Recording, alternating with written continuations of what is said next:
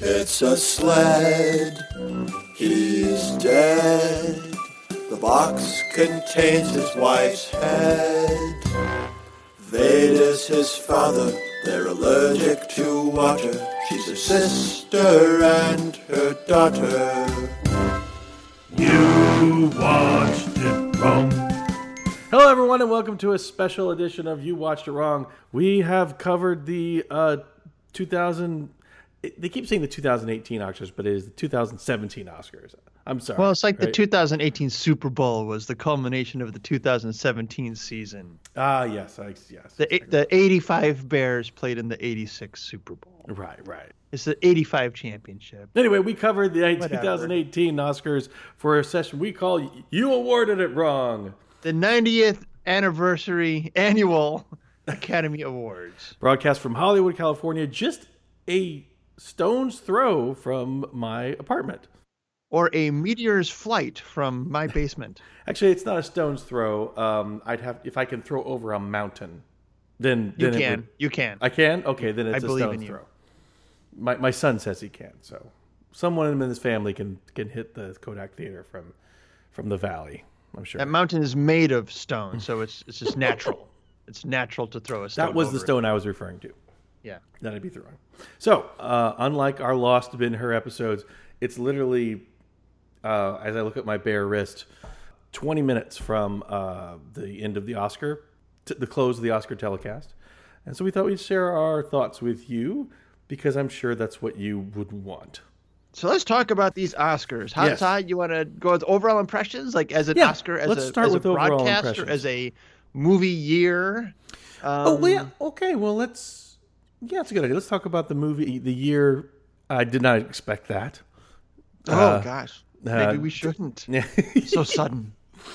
Let's talk about let's talk about the year of movies. Uh, uh, your impressions of the 2017 uh, uh, uh, lineup, as it were. Ah, well, you know, I only mostly got out and saw family films this year. I guess we did that more often than usual. This so I saw a couple movies that like I kind of fell asleep during.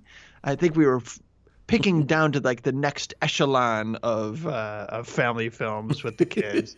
so you know, so I was seeing like a Lego Ninjago movie and saying, "Oh wait, what happened?" I I, I think I dozed off there. I don't know. I don't have like a theme. Uh, I didn't say that as if I had prepared anything to say about it. it probably was a bad idea. All right, this was a really strong year for movies. It was it was um, not only the ones that weren't nominated that are. There was just a really good crop this year. It was really exciting and invigorating to me, and and that's even including the ones that I haven't yet even seen. I'm just intrigued by a lot of the ones that I haven't. I mean, I've seen a lot actually, uh, mostly at home. Um, I haven't, you know, weird, weirdly enough, I've been seeing less and less family films lately, just because my son fights against the idea of movies because he knows I love them. so he does not want to go, so we have not been watching them. So you've It's- been going to a lot of like punk rock concerts and Oh, oh, if only. No, but I have concerts. You know how the punk bands I've put been. VODing the shit out of those punk concerts. um, but I have spent more in VOD this year than I think I've ever had because I just wanted to prepare for this very show. I invest in this show, as the upcoming episodes will prove. I invest in this show. emotionally. emotionally yes they're very draining so the uh uh but um as far as the nominations go i you know i didn't really see any real groaners uh Oh. in the list uh i mean the ones that uh, i mean i mean the only of, of all the best picture nominees the only two i've not seen are the post and uh, darkest hour i started okay. darkest hour the other night I got about 30 minutes into it, and I and I Man. my body decided Oh. I needed to sleep. and just don't bother. It's a shitty movie. I, I didn't like Darkest Hour. It was. I, thought it was the bad movie in the uh, Ah, um, okay. in the best picture list. Well, I'd seen all of them except for um, Shape of Water. Boy, did I make a bad. That's. I guess that's my takeaway of the of the movies is. Um, I all of my movie decision, movie making decisions were wrong because I didn't choose The Shape of Water, which was the best choice I could have made to see a movie. Apparently, Well, And it from was the the one Academy's I- point of view. and it was the one. Uh, uh, well, they ought to know. Yeah. They're the ones who make them. uh, and so, um, but I didn't see The Shape of Water. I never got out and saw it. I wanted to. Um, and uh, Call Me by Your Name. But I did see all the other uh, nominees, and I thought they were all good. Um, I thought they were all really good, um, except I was middling on Dunkirk. I thought it was okay. I mean, I, I thought there were things about it that were great, and there were things about it that didn't. Overall, I wasn't like inspired by it or anything. Um, but then again, we've addressed my Christopher Nolan problem uh, in previous episodes, and then um, uh, and then uh, Darkest Hour, which I just thought was a bad, cheesy movie. Um, Do you but all the other ones I saw, I thought were really strong. Now, now, just a quick. So I don't want to dwell on negativity, but um, I, I saw a, a montage of during the Oscar ceremony of Darkest Hour, and it made me think that perhaps you told me previously uh, before the podcast days ago uh, that you couldn't stand the excessive over the head shots of the camera Yeah. above everybody. Like it was just constant. It wasn't constant, but Oh, there- was it it? was overplayed for sure. overplay. Yeah. Do you think that they were trying to build some like war map motif? Was that what you think they I were they were going for? Like everything's like a strategy. That just popped I into my head get- when I was watching that. I didn't get that um, at all. I mean, if you're going to do that, then I think they would have somehow uh, rhymed it with the, the the map on the wall of the war room where they actually are Right. planning the war strategy. But that didn't happen. I think it was more about um, it was supposed to signify. Uh, you know, th- this one person's uh, role in a larger um, historical play that was happening, and it was just kind of both showing uh, someone looking for hope um, by staring to the heavens, um, but also like um, uh, uh, showing the scope of one person against the scope of uh, the broader, uh, you know, th- this is the fate of the world, or you know, the Mhm. fate of the British Empire, or the Western Europe, or freedom, or what have you. I don't know. Uh, I didn't. I didn't. I, I don't know. I, I thought a lot of that movie was kind of muddled. Mm. Um, eh, well, we'll we'll get more. I have more to All right. complain about that movie. But we'll get. we'll get to that. We'll get- Um, a, a quick rundown for for me of just the best pictures, I guess. Call me uh, this week. I watched a lot. I watched at least five of the movies this week. Uh, it got very complicated. My feelings got very complicated because suddenly there was I was seeing way more really really great films. Now, my prediction that we made on our podcast a year ago that Get Out would probably remain my favorite film of the year. That stayed true. It, it, I think it is the best film of the year and the most important film of the year, possibly even of the decade. Which made this Oscar ceremony, I'm sorry, I'm jumping ahead, a little weird because I was I never thought I'd be disappointed to see Gary Oldman win an Oscar. Like I've been wanting I've been wanting that for him for so long. I love Gary Oldman so much, but Daniel Kaluuya, man, that he that's a that's Well, a you're- now you're-. Yeah, that's not okay. Okay, we won't get We're that. gonna get to that category. Maybe I'll cut that later. Okay, all right. So, but uh, but so I saw Call Me by Your Name, which is really good. It's a formidable movie. Uh, Mudbound I saw recently, which is devastatingly great. Um, both in, all its categories, but it's well directed, it's well written, it's well performed, it's well. Um, uh, the cinematography is gr- um, great. Like that challenge because I was like, I was like, Yeah. Roger Deakins is deserves the Oscar. But Okay, we're gonna get to the okay, cinema sorry, sorry, sorry. okay, I'll cut We're gonna get later. to these So anyway, categories. anyway, so We have uh, a I game plan for this episode for once. for once. Yes, yes, yes, yes, yes. It's been a very strong year for movies. I think things that were left out were like Colossal, and um, The Big Sick should have had a little more of a presence, but um, I'm glad that it got recognized. Yeah, so it was. It's been a very exciting year for movies. Now, so let's let's start in on the actual ceremony. The first thing we see in the ceremony is actually a rather clever concept that I was really happy to see uh, with the with the old uh, newsreel footage. I thought it was a clever conceit. Yeah, I like that. It was a nice, playful bit. I wish it'd done a little bit more with sort of the contrast between here we are in uh, with Me Too and Yeah. uh, and Oscars so black, like with the the uh, Oscars moving forward or Hollywood trying to move forward or trying to put like its uh, some of its ugliness behind it. And then going to this old timey, you know, I mean, the old timey feel was seemed only to be a play on here it is, the 90th uh, annual Oscar, Doesn't that sound old? And so let's Right. do oldie tiny thing. Um, I mean, there was the, you know, black leader of a president joke. I don't know. I just, Right. I, I guess there was a little bit of that there. I just felt like there should have been more about what that gag was about, and it, would- Right. it could have been funnier that way too. It could have been, and also more resonant because I actually didn't remember it until just this moment. And um, until well, But I did like obvious- it. I thought it was funny, and I thought Jimmy Kimmel did a good uh, old timey voice doing it live too. Oh yeah, no, I not actually, easy. I, I've come around on Jimmy Kimmel. I actually thought think he's a he's actually a really good host for these things. Yeah. I Um, thought it was uh, weird. Um, uh, the camera angle on uh, Emma Stone on the red carpet. Yeah. Like the camera kept creeping into her profile, like it was just trying to get a shot of her nipple. a lot of nipples in this broadcast. I, I, said to nipples. I said to my wife who was watching, "It's the year of the bosom." it's We, like like I, I wish I could have heard anything um Raj P. Hanshin said. I think I got every part of her name wrong. Uh, but my wife and I were just going, wait, Taraji P. Nelson. Yeah, yeah. It's like, wait, she's she's wearing something under that. Why can we see her nipple?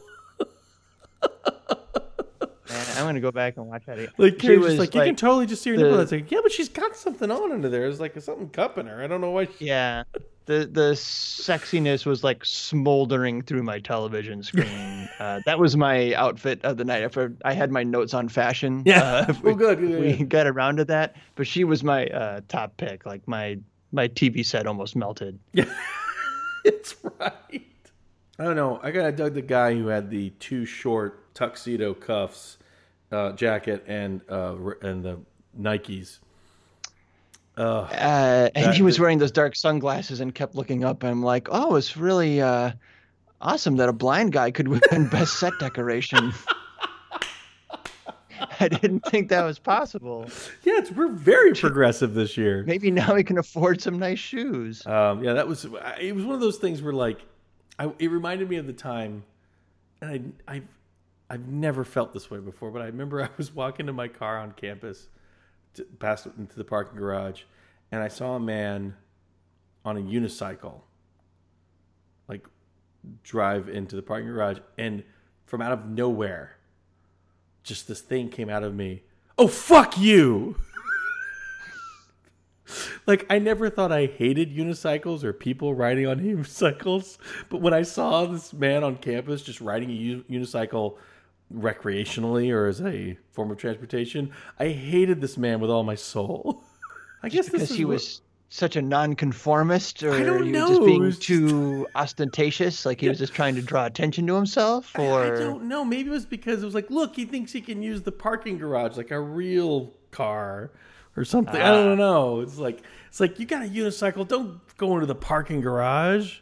So you were in your car still, No, I was walking, but I saw him and I was just, just angry. I don't know why it made me angry. It was weird. Anyhow, but that's what I saw when I saw his outfit. I you just know, got I mean, angry. usually you seek out uh, entertainment, but not uh, acrobatics, not Well, uh, not where transportation is concerned. Not where transportation and, and like I like to see nonconformity in fashion. Normally, I would have thought what he did was fine, but I just looked at him and I was like, uh, "No, you should get off the stage." Not in my parking garage. Anywho, So then we get to Jimmy Kimmel's monologue. Uh, timely, topical. mm-hmm. I I thought the statue of limitations joke was good. mm-hmm. I like that. I don't remember much of it at this moment, but I remember really liking. I remember thinking it was very good. It was appropriate, and I liked. I really liked that the whole ceremony really dove right into those addressed those issues at all points. They didn't dance around it. They didn't try to claim that they were already It wasn't like they were saddling up to their only black friend and going, "Look, take a Yeah. picture." It felt like they were kind of owning it a little bit more than They weren't being sheepish, and they would be like, "As a white guy, Right. You know, just like saying like, "I'm with you," you know. I'm with right. you. Yeah, that's just it. And and I, I, I and that's what's going on in the industry, and I'm and that's what's going on in the world, and I'm glad that's what they were talking about. And and while it was sometimes a little weird to have all these speeches like that, and then see old white guys get up and win the awards most of the time, um, I, also I was conflicted because I was like, well, Roger Deakins has got his due, and James Ivory has his due. They're you know, they, Hey, they your shit's earn- good, your shit's good. Shit's good. Your shit's good. Exactly. So in a way, it was nice to. Oh, Carrie, though my my lovely bride took a um, took did take quite offense to calling the nominee the female nominees the, who are in certain categories that, that never don't have, have had female nominees before trailblazers because she's like no no no no the trailblazers are the women who got stamps trampled on trying to get there that's what the trail. What's that means? You are the recipient of the trail, and then somebody did actually restate that later in the ceremony. She's like, "Yeah, okay, good. I'm glad they said that because people who actually, you know, were trying and were destroyed doing it, and you know, they are the real trailblazers." there should be an in memoriam segment for them, the ones who whose careers got derailed and Yeah, sabotaged. right. And we saw a little bit of that tonight uh, with uh, with uh, a couple of choice segments. Okay, so Best supporting actor. best supporting actor. Viola Davis uh, walking out like her feet hurt. and she wasn't even in part of the my feet hurt bit. well, and walking out to the Austin Powers music. I that Right? was a strange. I was like, I couldn't figure remember the what, hell's that going was. on? But I was like, what What is that? yeah, that was very strange. I, I thought to myself, are they doing that to keep it lively because it's taking her so long to get there? My mind was racing to okay, who was the actress who won Best Supporting actress from an Austin Powers movie? Um, because we just come out of a montage of great right. supporting actress roles, and then the Austin Powers music. Okay, Did they not keep that consistent? Did they like not For do actor. it for? They did not. Did they not do that for actress? Because I don't recall seeing one for actress they did. or yeah, or, or, or act- sporting actress. Yeah, they did. Excuse They me. did. Okay. Um. Uh. Yeah. No, they definitely did. All right. So No, zero examples are coming to mind. But, we're just gonna say that. oh, did. Catherine Zeta-Jones uh, for Chicago. Oh, right, right, right, Because she was right, like the last one, and I was like, oh yeah, that was always kind of weird that that was she was even even in the best supporting that's actress always- category. It was like a co-lead Yeah. role, and then she's like got um. That's like the you know, the kid in my high school class who got um uh what's it called when you get the best grades. Uh, Yeah, I wouldn't know.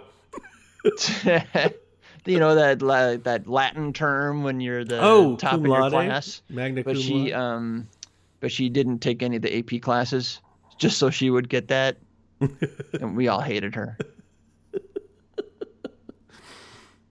So, um, Um, so best supporting actor. best supporting actor. Your your pick for best. I only actor. saw one movie in this category. Three billboards outside Ebbing, Missouri. Okay. Which which ones did you see? I saw all of them except uh, all the money in the world. So the one I didn't see. Okay. So my my my only horses in this race were Woody Harrelson and Sam Rockwell. And um can I I'll give my take first since I have the least amount of information to go on. sure. And then you can expand As uh, I with do. your increased uh, knowledge um, about this. So um, I loved Three Billboards.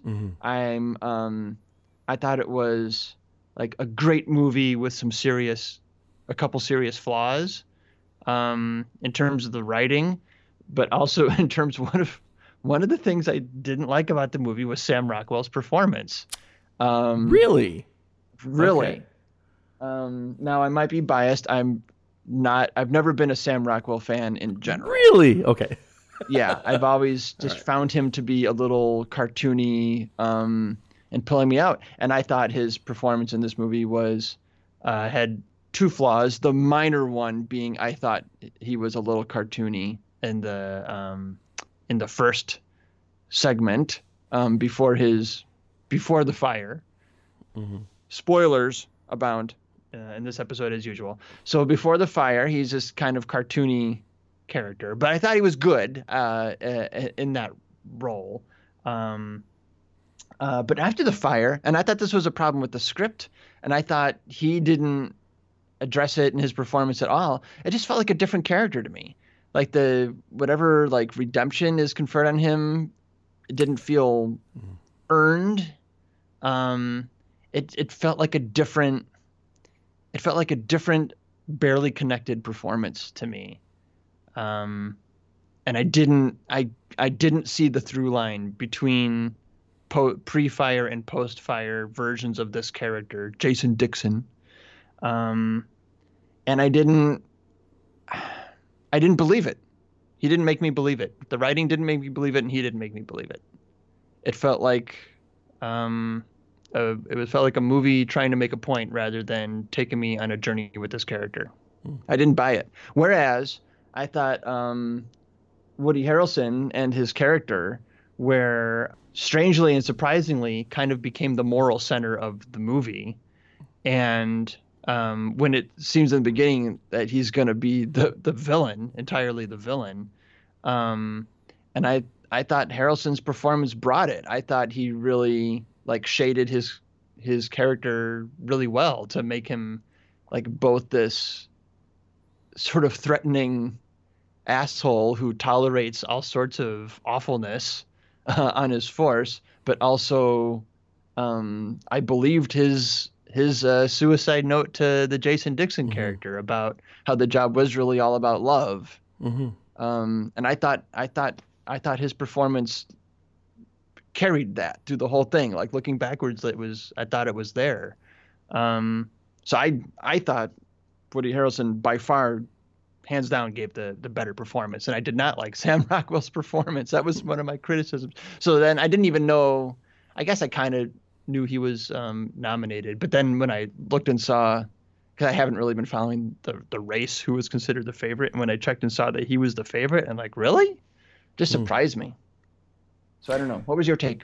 So You picked could- Sam Rockwell. we in could the, do in, a- the, in your spreadsheet. We so could do a whole segment on this. Um, and I'm going to try to pull back. And I actually was debating this on Facebook. today. I- One thing I actually love about Three Billboards is, even though Get Out is a probably a perfect movie, Three Billboards is I think inspired a lot more discussion, mainly because of the backlash, particularly about this character, and and and he, here's here's the thing I keep hearing is that they keep talking about his redemption. And for me, and I, I, I feel, and I, I, I want to talk about it in terms of me, I guess, because that's how I viewed it, and I don't want to tell anybody else how their experience is. But I fully believe that the movie feels this way too. Um, there is no redemption for Jason Dixon, and I think, um, I think that we as a culture are not ready to um, see a person who is obviously a monster. He he's a cartoonish, buffoonish monster who tortures people who is to, who has tortured a person of color in custody, and then he goes on this uh, uh, journey at the, the half of the movie where he is actually trying to do something bigger than himself um, without repenting for his past crimes. And like, I don't think we're ready for that because it doesn't redeem him on a racial level. It doesn't redeem him as a person. What it does is it shows someone who suddenly is trying to care and do what his job that he's supposed to do for, you know, for lack of a better term, for a white lady as opposed to anyone else. And um, I mean, there's a positively, there's a moment that I love. Well, I don't love it; it's awful, but I, I, I, I, love what it does. Um, when he has this really intimate moment with her, where he's with uh, Mildred, where he's saying, you know, we got we got a lead. I think it's going to turn out. I just don't want you to give up hope. It's this really intimate conversation that he concludes with a racist slam against Mexicans. It's a positively Mike Judgian moment of, hey, this guy that is doing this thing that is actually good. Um, remember, he's still not a good guy. He's he's he's still that guy. And the movie, I mean, and the movies, like every character, almost every character is. The white characters in the movie are all like that. right and so I, Um, and so i don't think that anybody so the thing is is that because you see him um protect the case file from his burning flesh. We see him strive to we see his his heart break. My heart breaks for him when he not just for mildred but for him when they hear the when he gets the dna test results and finds out that that's not the guy. And even though he's found his badge, quote unquote, you know, a little, he actually kind of became a cop in the end for the 1st time. He's not redeemed at all, at all. And No, so, I, and- I- and I'm not- and that's right. not a flaw in the storytelling. That's very purposeful. And so I think that we as moviegoers, we are expected because we see somebody do something, they either start to care or they become selfless or whatever, that you're going, okay, the movie is redeeming them. Much like a movie that I think is going to be our next movie, um, that I'll refrain from getting into now. But audiences can't stand it when You mean the next movie that we discuss on the podcast, Yes. not the one we make? Well, right, right, exactly.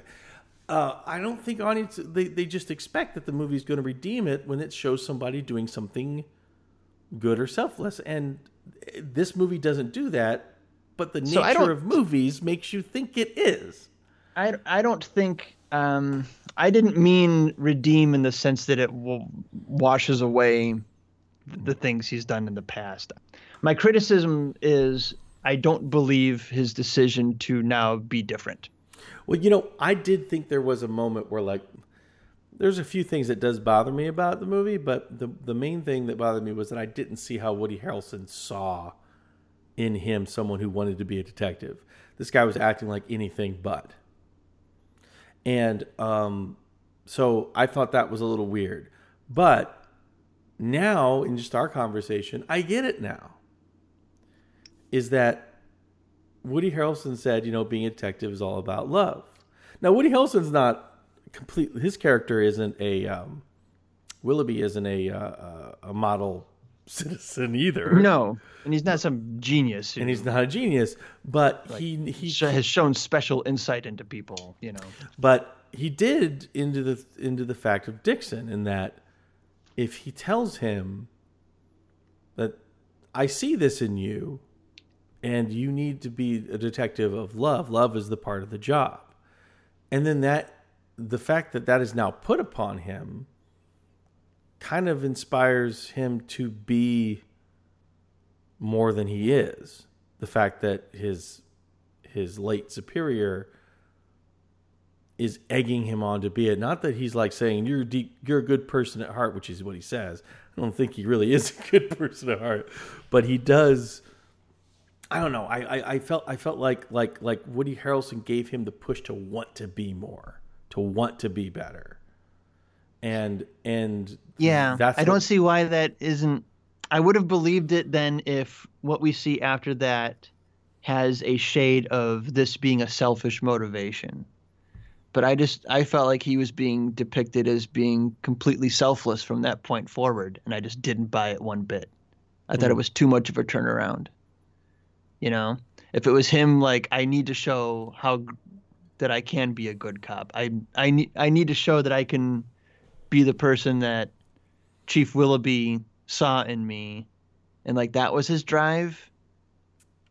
I I I would have bought that, I think, but I didn't see that. Like suddenly he was consumed with the need to solve this crime. Like I don't No, know. I would- I, I didn't would- it. I, didn't, I would- I didn't buy it. I would I would concede that point because I go okay well then the movie didn't have time to do the step to him being selfishly and then actually do see the value of acting selflessly but his scene with with Welby in the hospital where he comes in as the burn victim Right. Welby gets, get, uh, Welby humbles him with the orange juice. Yeah. I, I love that moment because here you got a person who has every right to not only not have anything to do with this person, but actually probably make his life worse there. sure. After he finds out, he still goes through with the giving the simple kindness of, "You're probably thirsty."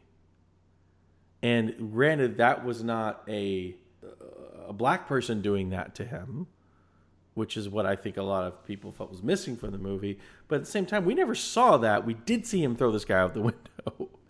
I'm not saying it didn't happen. I'm just saying that this was what was here. I mean, like Welby gives him that, and before he does it, he confesses, or he says, "What I did was wrong." So he does ask for a little repentance, not for everything, but he he lets go of that part when he realizes this is he's he's at his lowest moment, and I think he is changed after that orange juice. I don't know. I uh, I just didn't think, uh, and I think a lot of this is in the writing. So we can get back to this when you get to the writing category. Right. I just didn't think he his character from the scene in the hospital line. I just don't feel like his character is allowed to be as um, remain as complicated as Frances McDormand's character is. I don't know. I disagree. I think he was more complicated after that point. I really do. Well, maybe we need a whole episode on uh, three I think billboards we outside We'll move Ebbing, on. uh, But uh, Missouri. I, I really did think he was more complicated. I, I, in fact, I, I, you know, he conjured memories of Jon Polito and Miller's Crossing for me, which I think is one of the greatest writing uh, feats in a screenplay for a character. as discussed way back in episode one. I Did we do this on the show? I guess we did. So, you know, you got a character who's the moral center, the comic relief, the main antagonist, and um, the moral center of the show. Um, I think I said moral center twice. I don't know. So, so yeah, memories of him came up during this movie for me, for Sam Rockwell. So, while as I was less impressed with Woody Harrelson, uh, actually, um, I, I do think that Woody Harrelson does become the moral center. And I thought he was fine. I liked him a lot. But yeah, his character is certainly the moral center of the movie. Um, and I think neither uh, or, or, or Rockwell are redeemed in any way at the end of the movie and are going off on this uneasy alliance for something we don't even know is something they should be doing. But they have come to an understanding. And this whole movie, and this is probably more for the writing section, this whole movie has led me to this question What do we expect from the racists in our country? What do we, is that we want them to see the error of their thought. We want them to see uh, the damage that's inflicted just by having this point of view. And I'm not even talking about people who've actually committed racial crimes. I'm talking about the soft power of racism. And it's made this movie has led me to the discussion. I don't think it was the point of the movie, but it's led me to the discussion of what do I expect from our racists? Do I want them to just be enlightened and see the error and acknowledge the damage that could be done by holding this point of view and change? Or do I want them to pay? And I, I honestly don't have an answer to that question. And that's why I love this performance. And I love this writing of this character because it complicates that. Um, it, it makes it a more, and, and, and in the light of the era of today, this probably isn't the right time to be celebrating such a role. But, and I see people's edginess to it, but at the same time, it brings that question what do I expect? What do I expect to happen? What will I be satisfied with? I don't know. Okay. Okay, moving on. So next out, um, we have the little bit about what happens when uh, speeches go over long about the Get Out guy.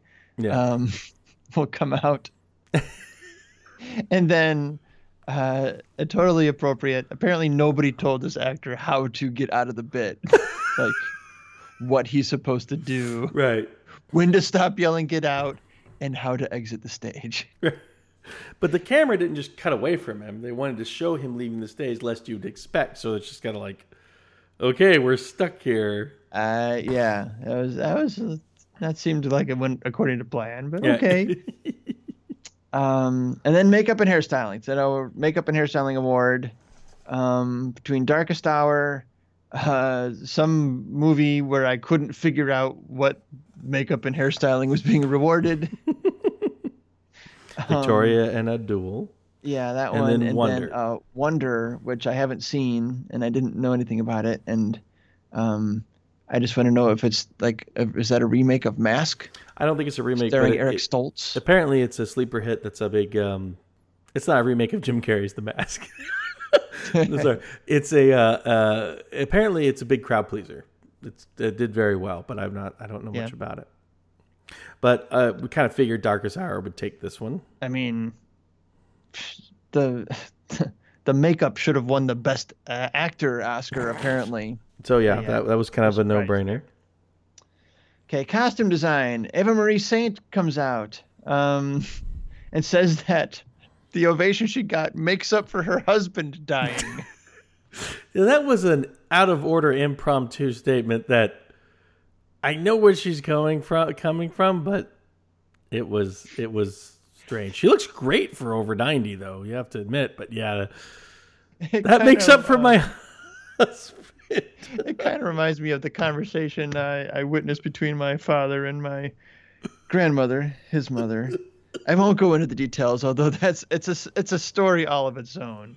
Um, but it's basically about how some some trauma that my father had to live through as a child, um, and then you know, and he's talking about it, and then uh, my grandma's like, "Well, I'm, I I'm sorry, I didn't know all that was happening, or you know, something along those lines," and then he says, "Well, ma, you know, trying to let her off the hook a little bit. It's like, well, ma, I, I you know, I think it made me stronger, after all." And then she says, "Well, then I'm glad it happened."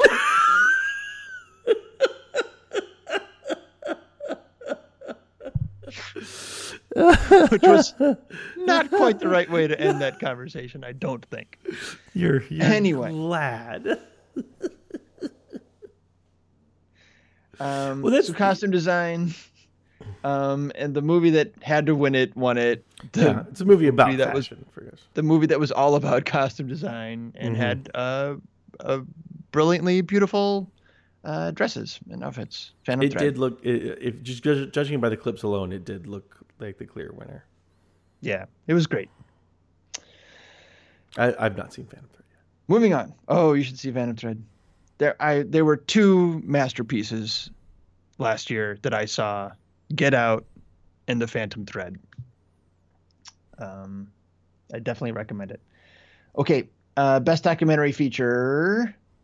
Um, a very nervous-looking Greta Gerwig, Yeah. um, and then Laura Dern, um, who I'll admit I've never found her attractive. I thought she was uh, gorgeous. I thought it was by far the um, best looking I'd ever seen Laura Dern. You know what's lovely is just when Hollywood people are aging gracefully. It's just a lovely thing. It always makes me.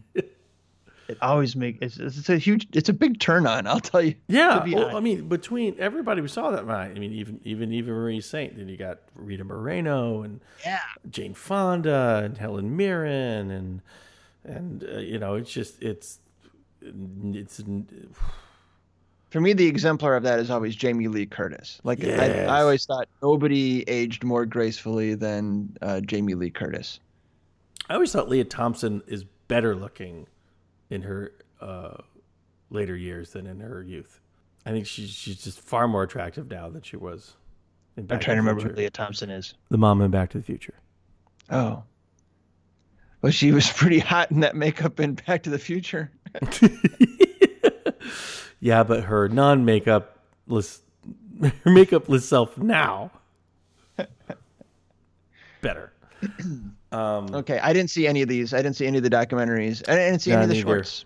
I, I didn't get I couldn't see any of the shorts or any of the documentary. So The Russian dopest. I was. I figured the Aleppo one would win, but Yeah, it- um, yeah, whatever. I thought Icarus would win because it was the only one I'd heard of.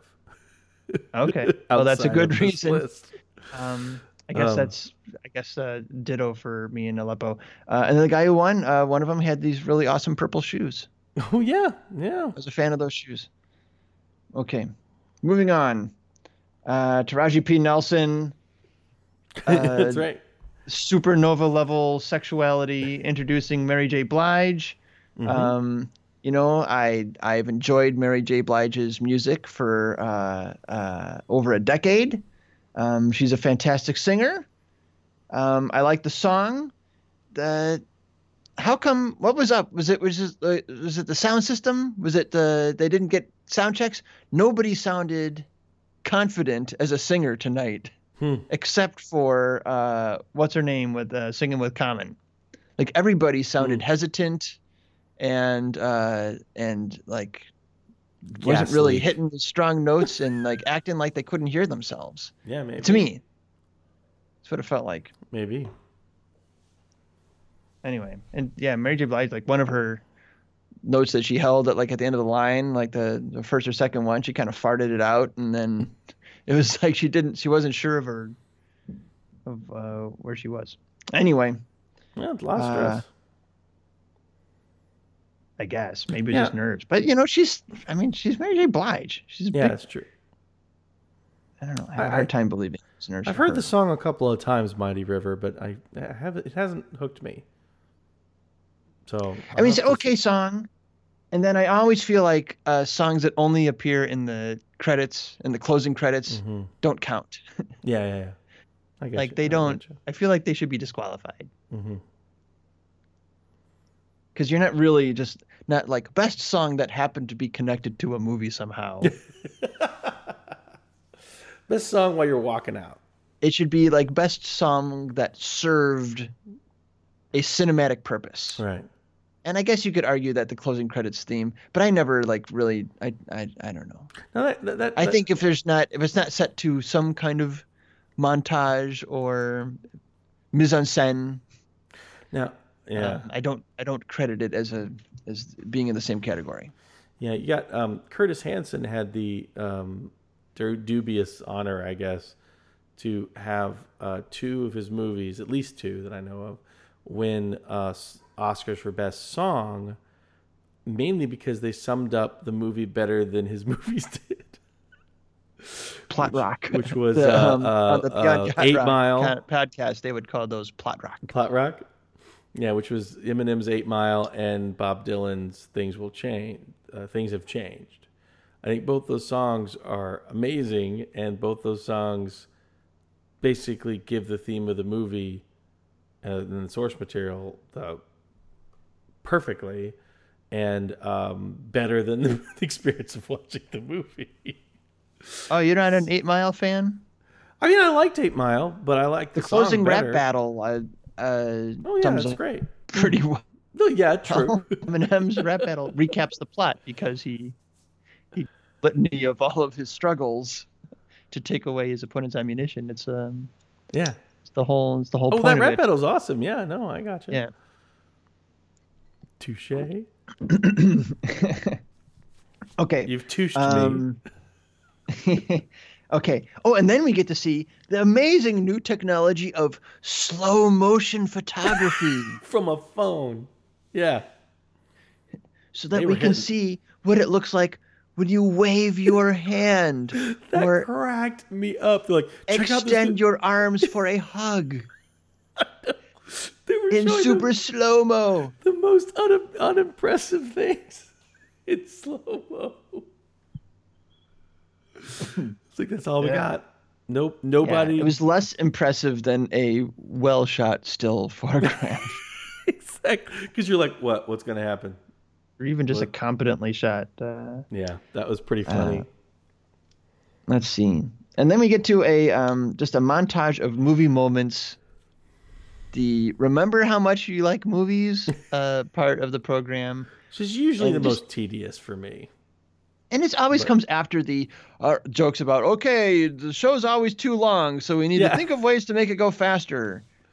Here's a bunch of clips of movies for five minutes. Right. And uh, I've always been like, for some reason, people always complain about the speeches, and I'm like, that's why I'm watching this stupid thing. Yeah. I'm watching Right. it to hear the people show their appreciation for one being awarded and two what their experience was like and and and, and what, what's on their minds. And so Otherwise, you just read the paper the next Yeah. day to find out. I'll just find out who won, and that's great. So um, when they said they weren't going to do any playoffs this time, they weren't going to have the music play them off. I was like, "Whoa, oh, good." Except so, they did two. Except they did did. they could not do it. Yeah. So yeah, that was that was that was really frustrating. It's like, no, no, we said we wouldn't do it to people that mattered. so we'll Um, let's see. Oh, We'll and then we get our 90th joke about how Christopher Plummer is old. Although I, uh, yeah, but I, I, I did like the idea. The, it was a, it was a clever joke to go back to the the first thing, the first ceremony. I mean, that was okay. That was That was good funny, one, but yeah, All the other ones were. they kept were, hitting. well, they couldn't. I would have just. I would have just picked that one. Maybe they felt like they had to set it up. yeah, they had a joke about something other than you replaced the sexual harasser. I think the the writers' room was like, uh, we can't make fun of uh, Asians. We can't make fun of women's boobs. Old people. Old people. Old people, they won't be mad for long. French. But they didn't get around to a joke about the French. Um, Russians. Russians. They should have done more Russian jokes. Okay, sound editing. I only have one uh, real comment on this category. Okay, go ahead. I don't think Star Wars movies Should get to be nominated for sound editing Why is that? because they have the greatest sound library of all time to pull from. That's true. That's true. You, it's basically saying, okay, uh, all I have uh, in uh, my toolbox are the uh, best orgasms anyone will ever have. Oscar, please. It's like John Williams when getting nominated for score. Like, well, Yeah. fifty percent of a score that he had to come up with for this one, and then fifty percent of one of the most loved. Scores of all time that I wrote 40 years ago. right, exactly. But Okay, yeah, so Kirk one, I I didn't care. I mean, it was fine. yeah, I would I would have preferred Blade Runner. I thought the Yeah. sounds. Were more impressive in that movie, but that's the one I saw in the big theater with the big sound system, and I watched Dunkirk at home. So yeah, exactly. Yeah, well, I'll, I'll get to my feelings on Dunkirk in a bit, but sound mixing, same thing. When, oh, No. wait. Oh, no, no, sorry. Moved on to, sorry, go ahead. No, no, sound mixing is. Um, Well, they were I don't next. like same thing. What, No, what, I- what mean by same thing? I meant same thing, I was gonna Dunkirk one. on you. but maybe No, it's not the same also- thing. But that's why I just said it's not sound mixing thing. Same thing. Went to Dunkirk. That's what I meant. But my feelings are not at all the same in this category. I have oh, yeah. strong feelings about sound mixing. Okay, hit me with them. I'm really mad that Dunkirk won because I had to go back. If I have to go back and watch scenes two or three times to understand what people are saying, Yeah, and I still don't know, your sound mixing sucks. I'm sorry. yeah. No, that's true. um, so there's a lot of these movies that you know, Blade Runner. Well, you know. Branagh's never been known for elocution. you know, right. what it's, it's Um, garbage in, garbage out. Is what I'm saying. uh, Blade Runner, uh, the new Star Wars. all three of those there were like parts of the dialogue i missed because Mhm. it was competing too much with some other sound uh, in the mix uh, whereas baby driver, Driver. is a movie that's driven by the soundtrack Yeah, by the music track is sound effects heavy with all of the card chases and yet i didn't feel like i ever missed anything Anyone was saying Yeah. in that movie. That I thought I thought the interplay of the sound was so integral to the enjoyment of that movie, and I thought just technically it was um, uh, balanced with the dialogue and everything else. you're right. so for you know whatever problems I had with that that movie, the the sound design and the editing, we'll get to that. Um, I thought were the real strengths of of the movie. So I Yeah. I was really bummed that uh, the A that Dunkirk won because I thought it was bad sound mixing, and then that Baby Driver didn't win because I thought it was uh, exemplary. Yeah, no, I I agree, 100. percent Next category. the governors awards and the Oh, scientific and technical awards which um, patrick stewart was like the hottest chick they could find like usually there's I bet all those technical where people are like, "Well, what's this?" They usually send us the hottest chick, and then like, we get Patrick Stewart. I mean, yeah, he's funny and all, but Whatever. That was my um, uh, that was my that was my take on Logan. Patrick Stewart was oddly miscast as Charles Xavier. Because um, and this made my uh, my wife got a kick out of this, but I was like, I just can't buy him as like this um, impotent old man, just because he is just like so naturally virile. it's like You know. casting it's like casting the Yellow Sun as someone who is petering out and losing control and impotent. It's like Yeah. no, it's a burning star. Right. He just he can't look weak to me. He just can't pull it off. Patrick Stewart, you failed. failed as an actor. Uh, but yeah, it's like I I, lo- I love how every year they say we love you guys. It's you know you guys are so important what we do, but obviously not important enough to be here tonight. So moving on. Um, let's see, then we get uh, Lupito. I'm saying that wrong, I think. And Kumail. I might be saying Oh. that wrong too. Oh yeah. Oh, Kumail, their, uh, Kumail Dreamers. Nanjiani? With the Dreamer speech Yeah. and uh, introducing production design. Mm-hmm. It's another um, category I had didn't have strong feelings about. All right. So I liked Blade Runners. I thought I thought um, Beauty and the Beast looked nice in the clips. but Shape of Water didn't look impressive to me, but uh, I didn't see the movie, so whatever. Shrug. That's a shrug for me. I did. I did. Uh, I mean, Shape of Water has has great pro- production design, but it's uh, it's it's uh, production design you are very aware of the Okay. entire movie. I mean, it's like it's it's it's it's what you're supposed what you're looking at really.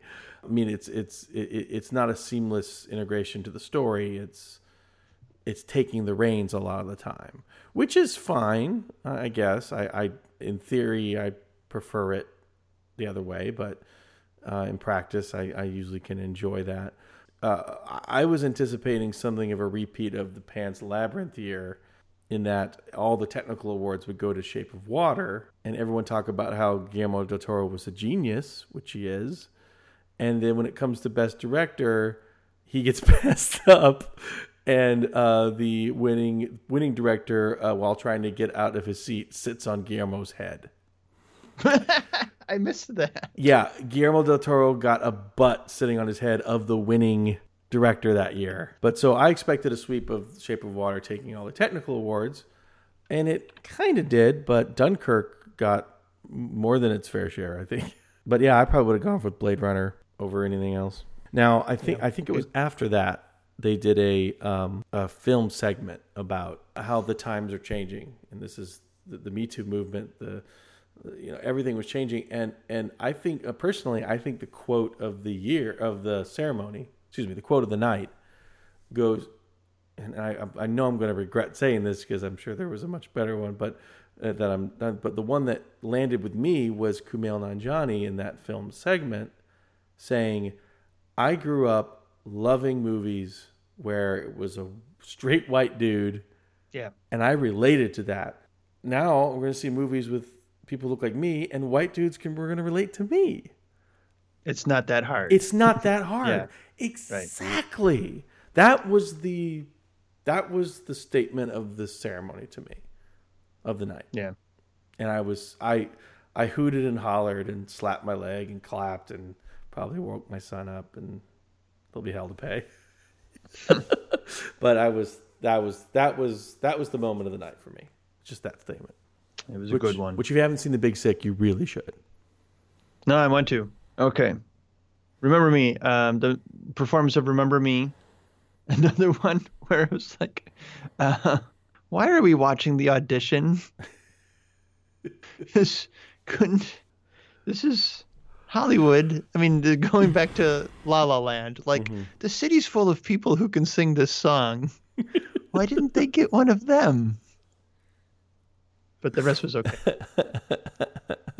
I, that song doesn't do a lot for me. No, I- it I- it served the movie well. But I'm not like a fan of the song. I didn't. It didn't catch me. No, yeah, Remember, Remember Me didn't really stick with me as a song. Yeah. Uh, after that, All right. We get the second part of the Price is Right gag at the Lake Havasu. That made me laugh. Yeah. Havasu? I don't know. Oh, what was that?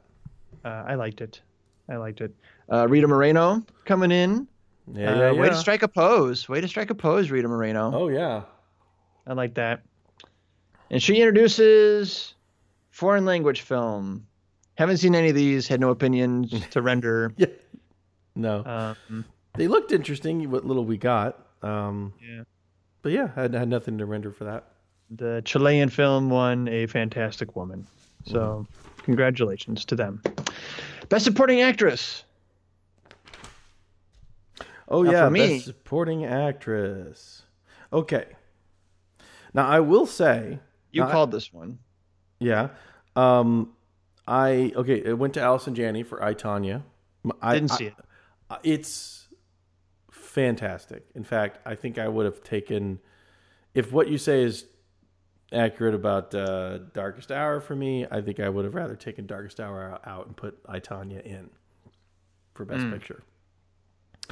Alice Janney's amazing. Although at first I thought maybe it was it was more bravado than insightful of a performance at at first. Uh, I've since rescinded that opinion, and um, I was kind of leaning toward Laurie Metcalf for my preference Yeah. um, because I I thought both. Of, I, this was one of those ones where I was like, it should be a tie between those two. I I, I love Octavia Spencer. I don't know what what this nomination's there for. That that Really? that I, I, the part isn't written. I, I firmly believe Bryan Cranston. Bryan, Bryan Cranston said once on the Kevin Pollak's Chat show that award-winning roles are written; they're not performed. And I, I really believe that mm-hmm. because you could have the best Yeah. actor in the world, and if they just the waiter saying right this way, and they do it better, you know, it's just not a. They're written, and I, I I didn't see anything in that role, other than a few moments of under duress that. I don't know. She, she could have really been taken out of the story, and it wouldn't have mattered. I don't think. Um, Okay. so I would have put put uh, Holly Hunter from The Big Sick in there, um, because that's that's a big omission in my opinion. Um, But the clip, the clip of the night, the best Oscar clip of anyone, because the clips have been kind of weak, but I still enjoy watching them. But the best clip went to the one movie I didn't see, which was Phantom Thread.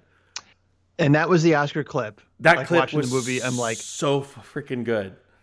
and it does it. It's so much better in the context mm. of of the performance in the arc of the film. Mm. Like I really thought, oh no, because I've seen the clip. I was really looking forward to it because I was completely mesmerized by Lesley Manville and the and the Phantom Thread. I thought it was a it was a part that demanded like every flicker of the eyelash to be completely under control right? Because Right. that's what that's what she is exuding. And she she she pulls it off. Like there's such like strength like Mm. quiet reserved strength radiating from this character through the whole thing. Um but that's like the first time she like within the context of the world of the film that's the first time she throws a haymaker right that's the Mm. first time she she lets rip the strength you know she never has to speak that way she just looks at you and you know she's capable Right. of that right Right. and so that's like the first time that's like the first time she like starts to lose control almost and is still completely controlled right yeah. um but that that that's a uh that's like the a, a, a big moment for her in the in the movie but just like her just staring at someone for like a minute straight Right. is like kind of what her performance is about and then saying three words. Um but it's what she conveys just through like the severity of her pose and and her look. I i was completely entranced by um by lesley manville's performance and i walked out i'm like she has to win best best I mean, she's going to get nominated for this performance. There was no way she couldn't. And they're like, man, she's got to win, right? Is this like a, such a great performance.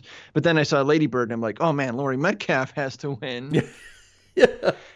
And I love Laurie Metcalf. Yeah, me too. And um, and it really made me think because I kept um, in my mind, I kept measuring Laurie Metcalf's performance in Lady Bird against Frances McDormand's in um, in Three Billboards, and then just kind of like comparing their their careers and what types of roles they've gotten.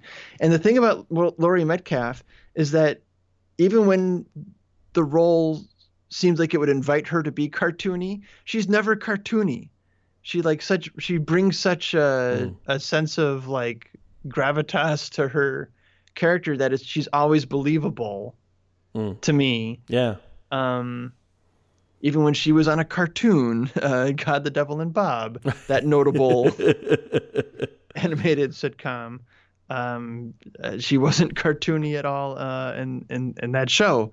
Um, well, the Norm Show, for example, she she, yeah. she she was very cartoony, and I believed her every second of the right. She just always show. seems she's always seems real. Yeah, she's um, incredible, and and um and it was really hard for me to choose for my own what I would choose. I'd be like, it was hard. Now, this is no slight to Allison Janney, but I feel when you do see I, Tonya, you probably are going to be disappointed that she won based on what you just said. okay. Because, but it's one of those perform like like the thing that I'm assuming Phantom Thread had and that, that Lady Bird had is that those characters have a moment where they reveal themselves, right? And she doesn't get that. Al, uh, or rather, uh, Allison Janney's character, she is full on rancorous monster. But whenever they have reaction shots of her where she's not taking someone down, she's not letting you in and mm-hmm. those moments could be considered flat, but she is so not letting anyone in.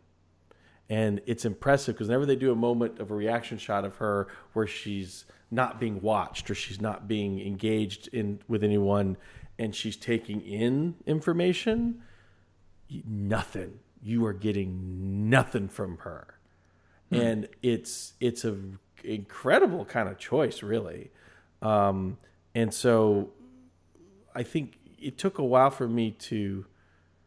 Uh, I was like, wow, she's great, but it's, you know, the other stuff the more nuanced. And then the more I thought about it and watching it, um, it's it, it's it's a very it's it's much more nuanced than it appears to be. And so I, I, I really appreciate that um, uh, the work that went into that. It's really good. Also, um, Allison Janney, worst outfit of the night. I'm sorry, that dress didn't Perhaps. work. I like the really long sleeves, but everything else mm. about it um, did not flatter her at all. Now, Mary J. Blige. I mean, I believed her every moment in Mudbound, and I think her character was the only one I don't really recall having any sort of like the story. I think, am I wrong? Did the story leave her out at the end? yeah, she um yeah, I she seems like she's going to become a bigger part of the story and, and then she really becomes an accessory to it. Right. Um she and, there's the there's the section where she is hired on as as yeah. Um uh help when the child is sick and that's her best stretch of the movie yeah. as a performance. That's where she gets the most meat right. in her role. But then after that, yeah, you're right. She like fades away. So I, I, guess I hate that I'm saying that the two black people nominated. I don't see their, I don't see why they're nominated. I hate saying that, but yeah, I'm like when I'm not, I'm not, I'm confused by those by those nominations. But I don't, I never disbelieved her in that.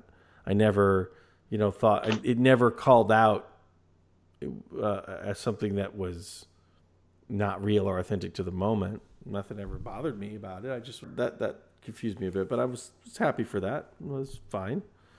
Um, yeah, I thought she was good, but not there was no fireworks. Right now, part of that, I think one of the biggest.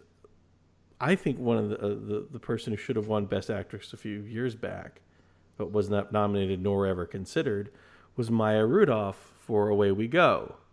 Uh, I mean, that's just a totally overlooked That is masterpiece. I think. Yeah, I think that- that, movie was just amazing. Yeah, I, I've uh, I've never not cried watching it. I watched it a few times. Um, it's it's one of my favorite movies, and like it's one of my favorite performances. And um, her role, her performance is not flashy. It's not.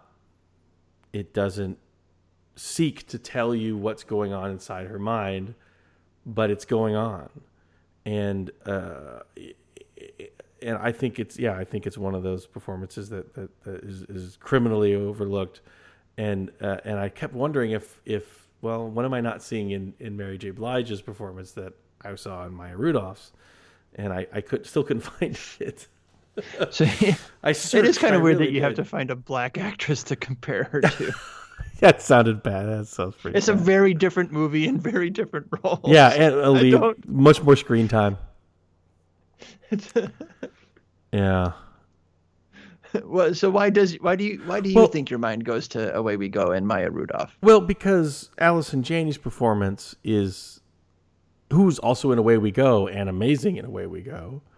Oh But yeah, who is she in that? Wait, She plays. Uh, she's the. she's Jim Gaffigan's. Uh, she and Jim Gaffigan's husband. yeah, uh, yeah, yeah. In Arizona, where they're like, I've almost let, left him. You know, many times kids don't know that, and the kids are like. I mean, she yeah, she is she's amazing in that. She's she's simultaneously uh, uh, uh, uh, someone who's desperately drowning and in pain, but also a mo- almost a monster because of it. Um, it's uh, it's yeah, that she's she's amazing in that, and then Jim Gaffigan's really great in that role too. yeah. Uh, and so everything's great about that movie, but my mind Let's do an episode on Away We Go because a lot of people don't know it. yeah, yeah, yeah. I know. we Let's save totally Away should. We Go. We'll do away we go soon. So, uh, but I thought about that movie because because Allison Janney's performance in I Tonya can be seen as very very flashy, very bravado, very in your face, and Blige's performance is admirably not that. And I would have thought I would have felt I'd be more siding with with the the more understated performance. Um, but I didn't have it there for that, being because of the role, the where the role fits into the story. But with Allison Janney's performance, I I'm just mesmerized by the fact that when she's not yelling at you and she's not being observed, um, she's she she's not giving anybody anything. And I thought that was I thought it's it's it's something we didn't see much in in monstrous performances. So what was great about uh, Mary J. Blige in, in Mudbound? Thinking about it more, I mean, so in in her main conflict where she has to go work for the, you know, she's she she's in a family of sharecroppers. The um, the owners of the property, uh, like summon her away from her own family that she has to take care of. With how many? Like six kids, eight kids. She's got a lot Yeah. of kids She's got a lot and of she kids. needs all those she needs all of those kids to work the land or else they can't make the Mm-hmm. ridiculous demands of the sharecropping arrangement um, and uh, she gets summoned to care for the stay-at-home uh, wife's um, take care of uh, her daughter because they can't get to the, the doctor in town Right. you know like they have the luxury that they can afford a doctor but the bridge is washed out and so rather than take care of her own family now she has to go take care of these people's family Right, right. like she doesn't have to do enough for them already and um and through uh, really a great voiceover by Mary J. Blige, she explains True. how mer- her mother was never there to take care of her because she had to go take care of she had she had to raise make money by taking care of white families' children, and she kissed their children goodnight, but she never Mary J. Blige never got kissed goodnight. Right. So she's dealing with that um, internally, and then like with the conflicted feelings towards like this family, and all that's internalized, and then she, but she has to present um, something that won't get her lynched, Right. um, or at least like uh, you know reprimanded or something, or bring some repercussions on her and her family if she acts in any way disrespectful or unappreciative or or something. Right. So I mean, I thought like, um,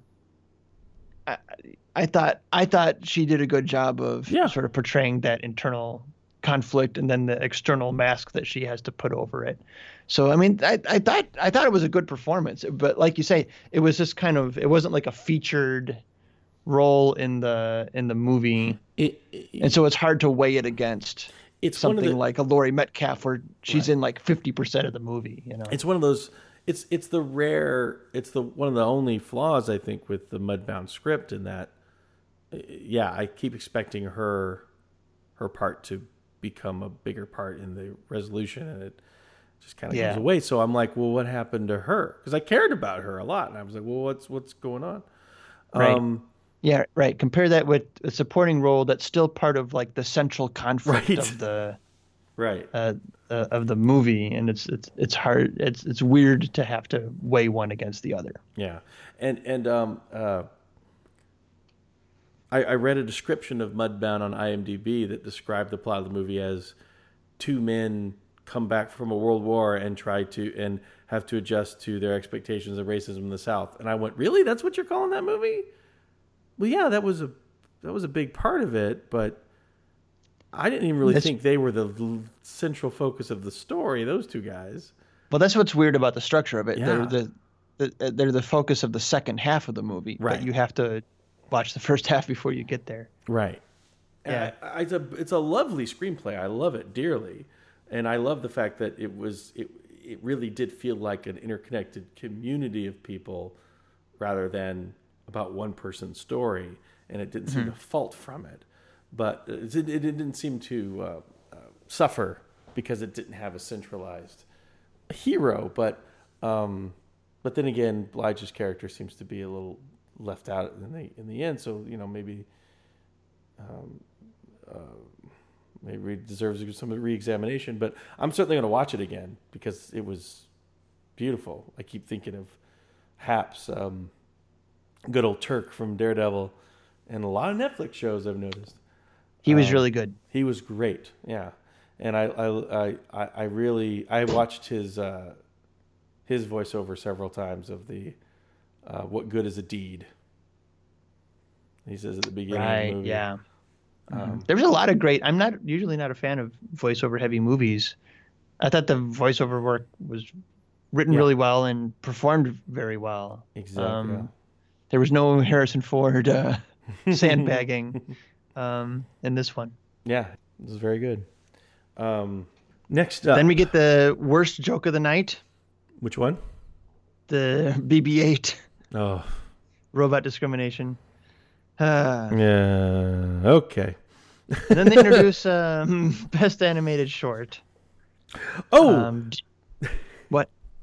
yes, an, an, another weird year vector. Um, Kobe Bryant. Obi Bryant. What I was his role on this? I didn't know I- I was coming at all. Yeah, I, I I was thrown, and I went. Well, the, I guess there has to be another Kobe Bryant. Uh, He said the guy turned to him and said, "You wrote a beautiful movie." Oh, he wrote it. I Okay. guess, but I was just like, and Carrie's like, I still see him as a possible sex criminal. So, did that ever get resolved? They give Oscars to those two. Yeah, I know. There was the the in memoriam was the, probably the more uncomfortable ones I've seen lately. Um, but yeah, I was like Kobe Bryant Oscar winner. This I'm Yeah. really weirded out right now. But okay, There's one move he didn't steal from Michael Jordan. wow. Okay, that's a joke. I we're gonna pretend I get. Okay. Um, uh, best animated feature. I only saw one of these, and that was Coco. yeah, pretty much assumed that would take it.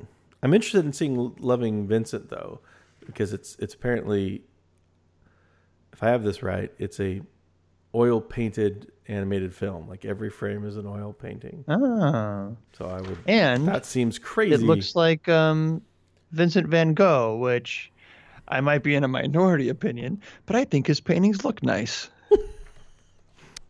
Uh, Coco, uh, when you're done with Coco, we should talk about it. I thought it had second act problems. Good because I'm moving into it. I'm moving into the second act now. Good. Um, okay, third song performed, uh, "Mystery of Love," which every time I saw the title, it was like, "Oh, the Julee Cruise song from Twin Peaks." and uh, no, it was Sufjan Stevens with an uncredited Saint Vincent. They never like Oh, mentioned oh that yeah. I didn't even. Saint Vincent was up there in her new uh, supermodel phase. Oh, that's the. That was the woman in the the shorts and hose and. Yeah. Hmm. Then the like 12 inch heels, um, playing guitar and, and, and singing. And uh, I don't there wasn't even a, like a light on her face. Um, instead, we had to listen to. I, now, I, I'm a Sufjan Studi- Stevens fan, although I didn't even know what he looked like. Um, I've never seen a picture of him, but I have uh, multiple of his albums.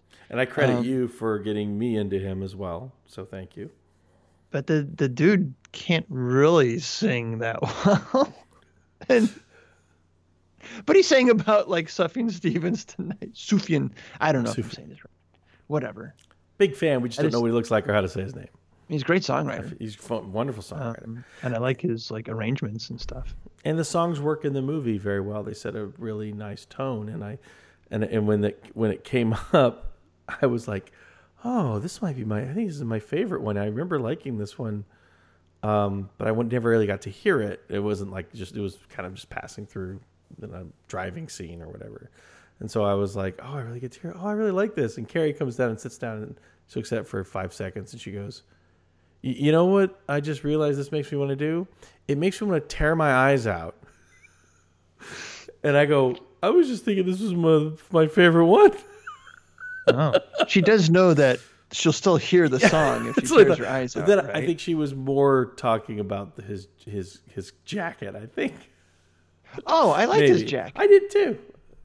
She, uh, but uh, but yeah, I, I, I decided not to uh, pursue the, and then you'll be cursed with the ability to still hear it. In fact, it'll be amplified. You'll have super hearing. You'll have super hearing now. But yeah, no, I enjoyed that. And then what came next? Uh, special effects. Visual effects went to Blade Runner. Was, uh, yeah, Blade Runner. I was happy with that. Yay! I, I thought that clearly should have won. Clearly, yeah, hands Um, down.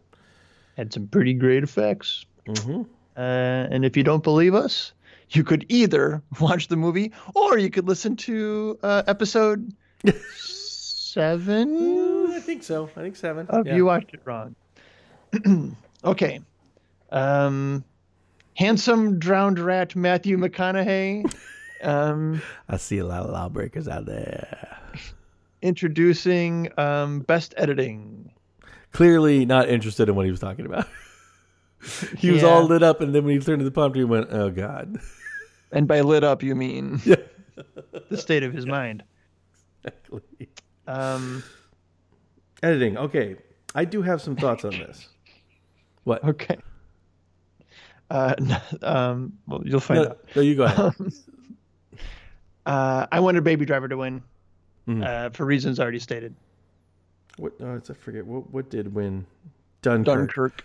Oh yeah. Well, okay. So yeah, I I, I, I'm a little torn. I I, fi- I figured that Dunkirk, uh, Baby Driver was probably one of the obvious choices. F- Definitely a flashy choice. Um, but honestly, I think I was rooting for I, Tonya on that one. Now, I, Tonya, the thing, the only thing I didn't like about I, Tonya's uh, editing and, and, and soundtrack is that it's it's got wall to wall pop music soundtrack going over things, which I was disappointed to discover. Um, however, I also think that it was not an unwise choice because there's so much domestic violence in this movie. Um, and so I know I took a little criticism of having like domestic violence sometimes be a punchline or be be kind of treated a little more kind of filmically montagey rather than the severity of what it is. But I don't think we could have handled it. I don't think anyone could have got the point of the rest of the movie if if if it had dwelled. So I think the pop music did help do that in a way. uh, while also contrasting it at the same time. Um, I, Tonya's edited incredibly well. The more I think about it, the more uh, I mean, it's it's kind of doing the same thing The Big Short did, which I can't remember if it was that one editing or not, but should have. Where it, again, like Allison Janney's performances, looks flashy, but really is really carefully thought out and doing things behind the scenes that you're not. You're looking at the flash and not thinking about what it's doing to you. So, um, and it's very clear. It's a very clear movie, and I think I, Tonya, probably should have taken it. Well, it didn't. Dunkirk did. Mm-hmm. I thought I was. I. I don't know. I never know if the voters are considering like the non-linearity of the story to be part if they're crediting that to the editor when they're making the vote um like the fact that the way the, the script was written Yeah. to um uh we're gonna you know show one hour of um of flight time in parallel with a day long boat voyage uh, so that so that events are uh, we're seeing the same event from two different point of views out of order Mm-hmm. um, do do the voters think the editor did that and so they give the editor credit i don't i never understand what what's going through their Right. minds Well, there's Um, that specu- uh, the speculation. We're speculating on on the proficiencies or deficiencies of other people. i just don't know i mean because that seems like well editing is what achieves that but it's not what I mean, sometimes this stuff is Prescribed found, it, Sometimes you know? major things like that are found in the editing room, but I mean, it's a, a, a team effort between the creative heads of the movie, right? yeah And so it's it is really weird getting into an editing room and and then deciding who's doing what, um, who's who's because the editor has enormous influence over the movie, but sometimes the director won't let anyone else, you know, like you know we're doing this, or it's a collaborative thing. So I don't, you know, um, it's hard to say, but yeah, I I do find sometimes writing and editing, which you're writing it in the editing room but they're often confused. Uh, the strengths of which are confused. I, I tend to think what, given the nature of what their story is, how clear and easy is everything to to follow. That's kind of what I look at, um, and that's why I think I, Tonya should really um, probably have taken that because Dun- Dunkirk is is is what what it looks like it's achieving or set set to achieve is not it's hard but it's not as hard. Uh, it's it's basically here where there's this peril. There's a reason why you should be tense. This is why. Here's the tension and release tension release or the building tensions.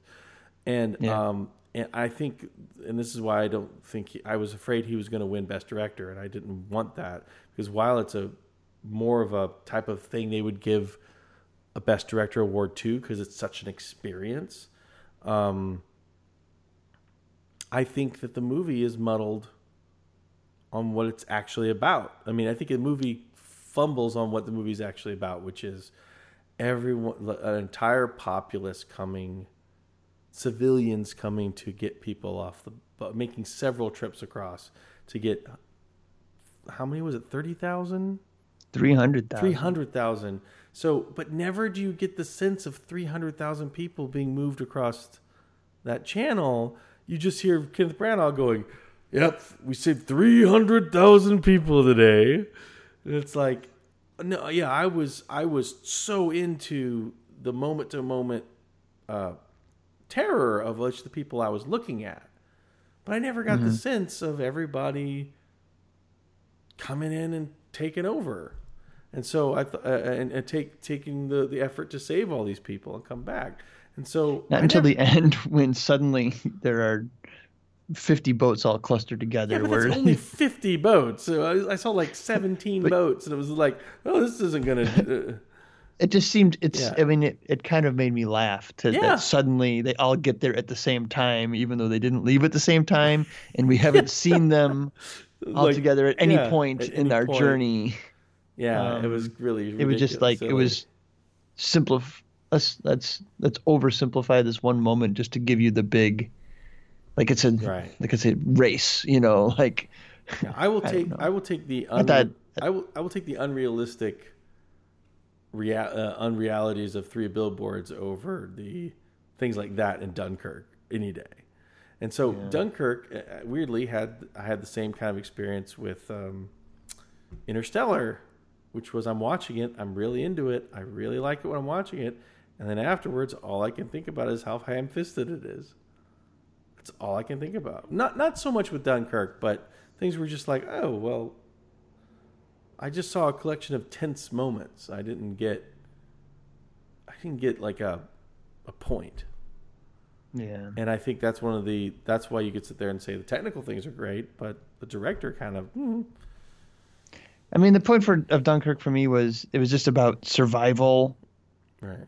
And like a primal level, and then um, sacrificing your own potentially sacrificing your own survival to in in the act of rescue. Mm. And it was it was just about that on like a really it was like a really primal kind of theme. Um, Yeah, I guess that's, in that sense. And so that's what that moment is: is the boat showing up. Oh, look at all the people who came for us, and they made it, and uh, now it's they're going to be completely safe going back across the channel because you know we're not going to spend another hour and a Yeah, half they- showing that. They didn't make the end Um, of their journey when they got there. In fact, the loading of the boat, they could have very well been killed at that point. They were still not yet not dead. Right, right, right, right. You know, and this like the whole um, like the whole thing could be condensed into Tom Hardy's decision to keep chasing down Yeah. uh, enemy fighters, even though he knows he's running out of fuel and, and won't be able to return. But he he sees what's at stake and he just can't. Yeah. He can't turn back. And how could he live with himself if he only thought about saving himself in this moment? Right. You know. Yeah, yeah. Um, so I mean that that that was that was like the whole movie distilled down into Tom Hardy's eyes. you Yeah. know, Tom Hardy's pretty amazing at acting with his most of his face covered yeah. by leather. He really has. he's He really uh, has dominated that market. he's he's found his niche. Cover that shit up and you're amazing. yeah. Well, what's his with- next yeah, role going to be? Got to cover his weirdly feminine mouth on this otherwise hyper masculine uh, man. uh, okay. Uh, oh, then we have the, the the long bit on thanking the movie going public. Uh, a bit of a, a reprise of last year's "Let's Bring the Tourists into the right. um, auditorium." the- I thought this one went 100% better Yeah. Yeah. um, and was more entertaining um, and didn't feel like it dragged, even though it went longer than it, it should have still. it took but it was two- fun. Took a commercial break, but yeah, it was fun. But I thought it was mostly. I thought it, what it came down to was thanking people for watching movies instead of watching TV, even Yeah. the TV about movies. Right. Thank you for Um, thank you for giving us your money, basically. And and Yeah. here's a hot dog cannon, which was didn't know existed. Okay, Tiffany Haddish and Maya Rudolph. Mm-hmm. Um, Maya Rudolph uh, wearing a design by. I didn't catch it. Was it by Hefty or Glad? Kirkland, I think. Yeah. Yeah, I, I, I was try I, I love her so much. I I I didn't think of any thoughts about her dress on that one. I I did. I, I just thought- went I just went I okay. thought she was ill served. She deserves better. She Yes, deserves better. she Wade. does. No, she does. You're right. even if she doesn't think so. I, and as, uh, fun, as funny as all that was, I, it's funny that they were really raucousing it up when everything they were introducing was the ex- exact opposite in tone of what of their presentation style. I mean, normally I can see why that's a good thing because you don't want to drag it down too much, but it was almost uh kind of offensive not offensive but it was definitely like inappropriate to be like i don't know Oh, and uh, Carrie, I don't know if I should comment much, but Carrie was uh, uh, really thrown by um, the woman who came up, the husband and wife team that came up to uh, accept the award for best narrative live action short film. She was like, and because and what she's what and he, he's her husband. Oh, she could do so much better. He's not even trying. But like she, we, but I was keeping my mouth Well, shut. that's just being that's just being shallow. But oh, that's oh, that's right. She got up to the mic. She got up to the mic and she started speaking. We didn't know they were married yet. She just went, "Wait, she looks like that, and she's British too."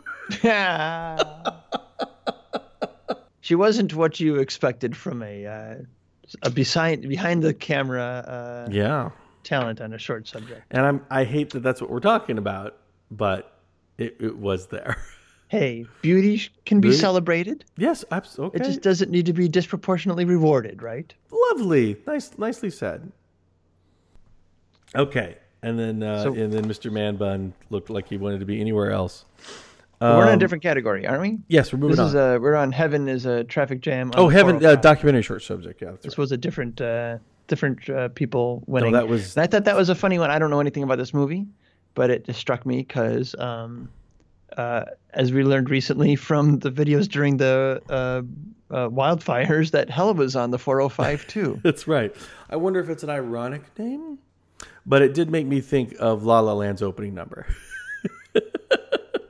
I, that was well, that was my joke when I saw it. Was that was- that was a documentary? It was it was about the It making was about of the that. making of La La Land. uh, Except then I was afraid to make that joke because I thought I'd get the highway wrong. well, it, it, it was it was actually the yeah. I think it is. was it the 10? Was it the think it's 10? the ten and the one sixty five. I don't I remember. thought it looked. It looked I like thought the it four of looked five. like the 10. yeah. it looked. I thought it was the four hundred five when I saw it, and, and it, it's not. Um. yeah, I don't have live it. action short. Oh, so this is the one. That was the one I was Silent just Child. about. Silent Child. Man that bun. I'm sure he's very talented. I'm sure. I'm sure they are both. Um, It wasn't an Oscar for most attractive couple. or couple that most look like they that one of them one looked like he gave a shit about anything. But no. oh, what was it? No, that's coming up. That's One of us tried to look our best for the Oscars. Um, and then what came up after that? I'm relying. Dave Chappelle. Dave um, Chappelle. I love Dave Chappelle. Have you seen his recent um, uh, Netflix comedy specials? I've seen most of most of them. Because Like the I one haven't seen from a full episode, year, but The one from last year, I wasn't crazy about. It had funny stuff, but Yeah. it wasn't great. But this one, he, he, he just like he released two on the same yeah, night. I loved those two. Make Yeah. sure you see those. And I don't remember their names. Sorry. yeah. I, I I walked in. I came home when Kara was watching both of them, and that's why I saw the majority of both. Yeah. But I didn't know what they were. Those are really Anyway, He uh, introduces Andra, Andre, uh, Day, and Common Oh, doing from- some from song Marshall? from Marshall. I don't remember what the title Stand is. up for something. Stand up. for something. Stand Uh, up for something. I would like to know what the song was. Um, I was being talked to during that, and I couldn't hear it. and I was Oh. I was decided to be polite and not say I I'd, I'd really like to hear this song. Well, uh, this was the one singer all night who f- sounded confident in in Hmm. their singing. So, I might take. well, you'll I might disagree you'll with have that your- later, but oh. Okay. All right. Um, next up, best adapted screenplay. okay. Now we're getting into These the- I saw Logan and Mudbound. Okay, of these I saw "Call Me by Your Name," Logan, and Mudbound. All right. What did you think? Um, well, "Call Me by Your Name" I figured would win. Um, and when and when I saw Mudbound, I was like, oh, now I'm now I'm torn because I I I couldn't decide between the two. Um, I, I, I liked Logan a lot, but I didn't. Um, I, I, I, I, I was after seeing Logan, I was a little offended at all the hoopla at Logan's being unlike any other comic book superhero movie. When I'm like, these elements are in the other ones. You just you aren't you refuse to look at them. They're there. Yeah. It's just this one has less superhero stuff in it, so you can feel good about. And its color palette is a little more muted, so you can feel good about liking something fun. I was happy that a, that the movie of this type of genre got a um, uh, a nomination, but only because it like I, I I guess I take issue with the fact that it's considered more elevated. Like this and The Yeah. Dark Knight are considered more elevated when although Logan's much better than The Dark Knight in my opinion. Um, although it doesn't have a performance like Heath Ledger's to anch- to really make it electric. Um, but it's good. It's Uh, good. I can't stomach the idea of it getting an award though for a script in which uh, a limping Logan uh, can catch up to fit people in vehicles who have a huge head start. Yeah, yeah. I felt the I felt the third the third act was a little trite. I guess. After we establish in a in a shot, just like in the previous scene, that he still has his car. Yeah, For some reason, they show him looking at his car. I'm like, oh, because he's going to get in his car to catch up to them. But then no, he's going to run, run, after them, yeah. even though he can't run. So okay. yeah. Also, just him clawing people, it got really old. It did. It And- got old. I mean, you're like, oh, we finally and, get to see uh, it, but it got old. These trained military people should probably shoot their guns. They Yeah. should probably they should probably point their gun and shoot their gun at the guy who doesn't have a distance attack. It was. It was pretty. That would have been my that would have been my tactics. I'm, I'm just It was pretty amazing. I'm not professionally trained, but that's how I would have approached that situation as a layman. Um, but yeah, I I, I was torn because I was like, I think Mudbound should probably get it, but Call Me by Your Name is also like like Mudbound deals with a lot more, a lot more issues and a lot more POVs than Call Me by Your Name. But Call Me by Your Name is also about first love, a very potent potent thing, and Michael Stuhlbarg, I think I can say his name right, who is one of he's like the new John Goodman to me in the sense like when you think about the great actors of our generation, we forget John Goodman and we really need to remember John Goodman. He's another one of these guys where it's like these character actors who are doing amazing, amazing work, uh, whether or not they're given good material. Uh, and but in Call Me by Your Name, Michael Stuhlbarg gets one of the greatest monologues ever. Um, it's and he, but and I, I was trying to think of someone who would screw it up, you know, just because it's so great. But he is, he is, he's amazing in it. So, um, Call Me by Your Name, good choice. I was worried I was going to be worried about the creep factor of uh, of the age difference between Armie Hammer and Timothée Sh- Chalamet. I can't say his last name. Um, and I was I didn't think about it really. So I guess strength. I guess you're cool with that. I guess I don't know. Um, all I did have in my notes, although I don't remember what he was wearing, but I did have my notes Ivory with the worst male fashion uh, of the night. Oh, James Ivory. Yeah. I don't remember what it was. Uh, I think I actually think it was a shirt of the lead actor's face. Oh, that was it. Was the face on it? Was like he was wearing a, just like a T-shirt he pulled out of the. Well, I think it was rack. the movie. I think it was. I think I think it looked a lot like the lead actor's face from from Call Me by Your Name. It it could have been the Mona Lisa's face. It would have been a bad. It was a bad choice. It was it didn't look good. Um, I did have Armie Hammer, um, or maybe Jordan Peele as best male fashion Mhm. um, of the night. I like the color, um, the colored uh, uh, jacket look on Armie Hammer. Yeah, that did look nice. I like Kimmel's purple, like evening wear look that he had on. Oh yeah, you look that good. was nice. But he changed so many times. I was like, "Why? Stop changing." Um, his pants. I guess so. You would change too. Okay, did they move to original screenplay after that? Original screenplay. Ah, okay. And here were like three, three kind of giant uh, contenders here for me. I'd for me four, uh, and and I was willing to say five. So I saw all of these, Uh, I didn't. and they're all worthy. They all they're all worthy. Get Uh, out, Lady Bird, three billboards. For me, Big Sick, Get Out, Lady Bill, Lady Bird, Shape of Water, three billboards. Um, the, the I for me, the Shape of Water is the weakest. Okay. Um, it's not weak, but compared to these guys, Now, wait, this is traditionally the car- the category where they give. I always used to say the original screenplay category is the one where uh, they gave the actual best picture of the year the award. Yeah, many times. Many, many times they're like, "This is the real best picture of the year," but, we can't give that this movie that award. It's often a proxy for most original movie. Right, exactly.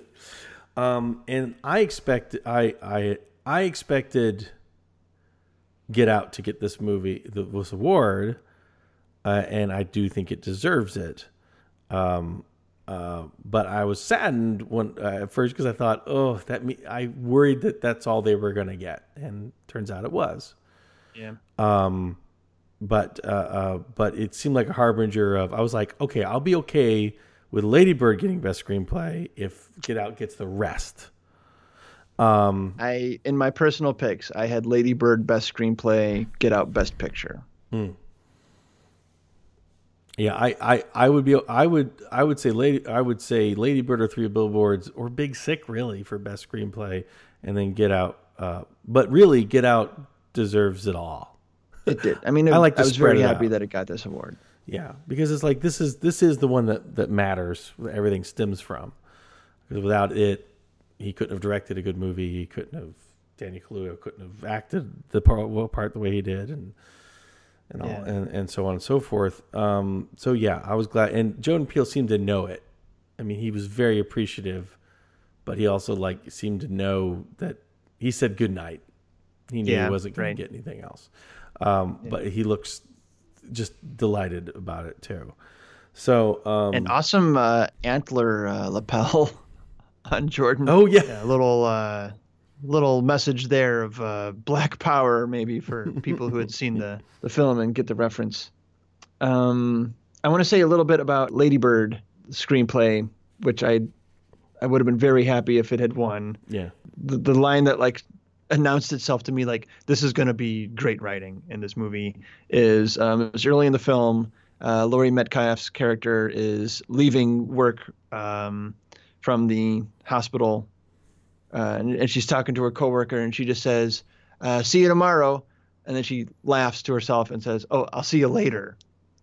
hmm yeah, yeah. and just like everything that's conveyed in those what uh, it's less than 10 words um uh, you know it, it feels very just like a, a very natural thing to say it doesn't feel written at all but it conveys all this information about her and her character and her circumstances the fact that she's working two shifts um you Mhm. know things that would be covered in um, exposition by a lesser writer is just condensed into this very natural sounding just Yeah. like this just tossed off line um yeah. It's like really that's neat. that's a, that's smart writing that's really smart elegant writing and uh, i thought the movie was just full of moments like that Oh yeah, I, I found I found Lady Bird to be um, really surprising in how short almost all of its scenes were, and didn't feel too cutty.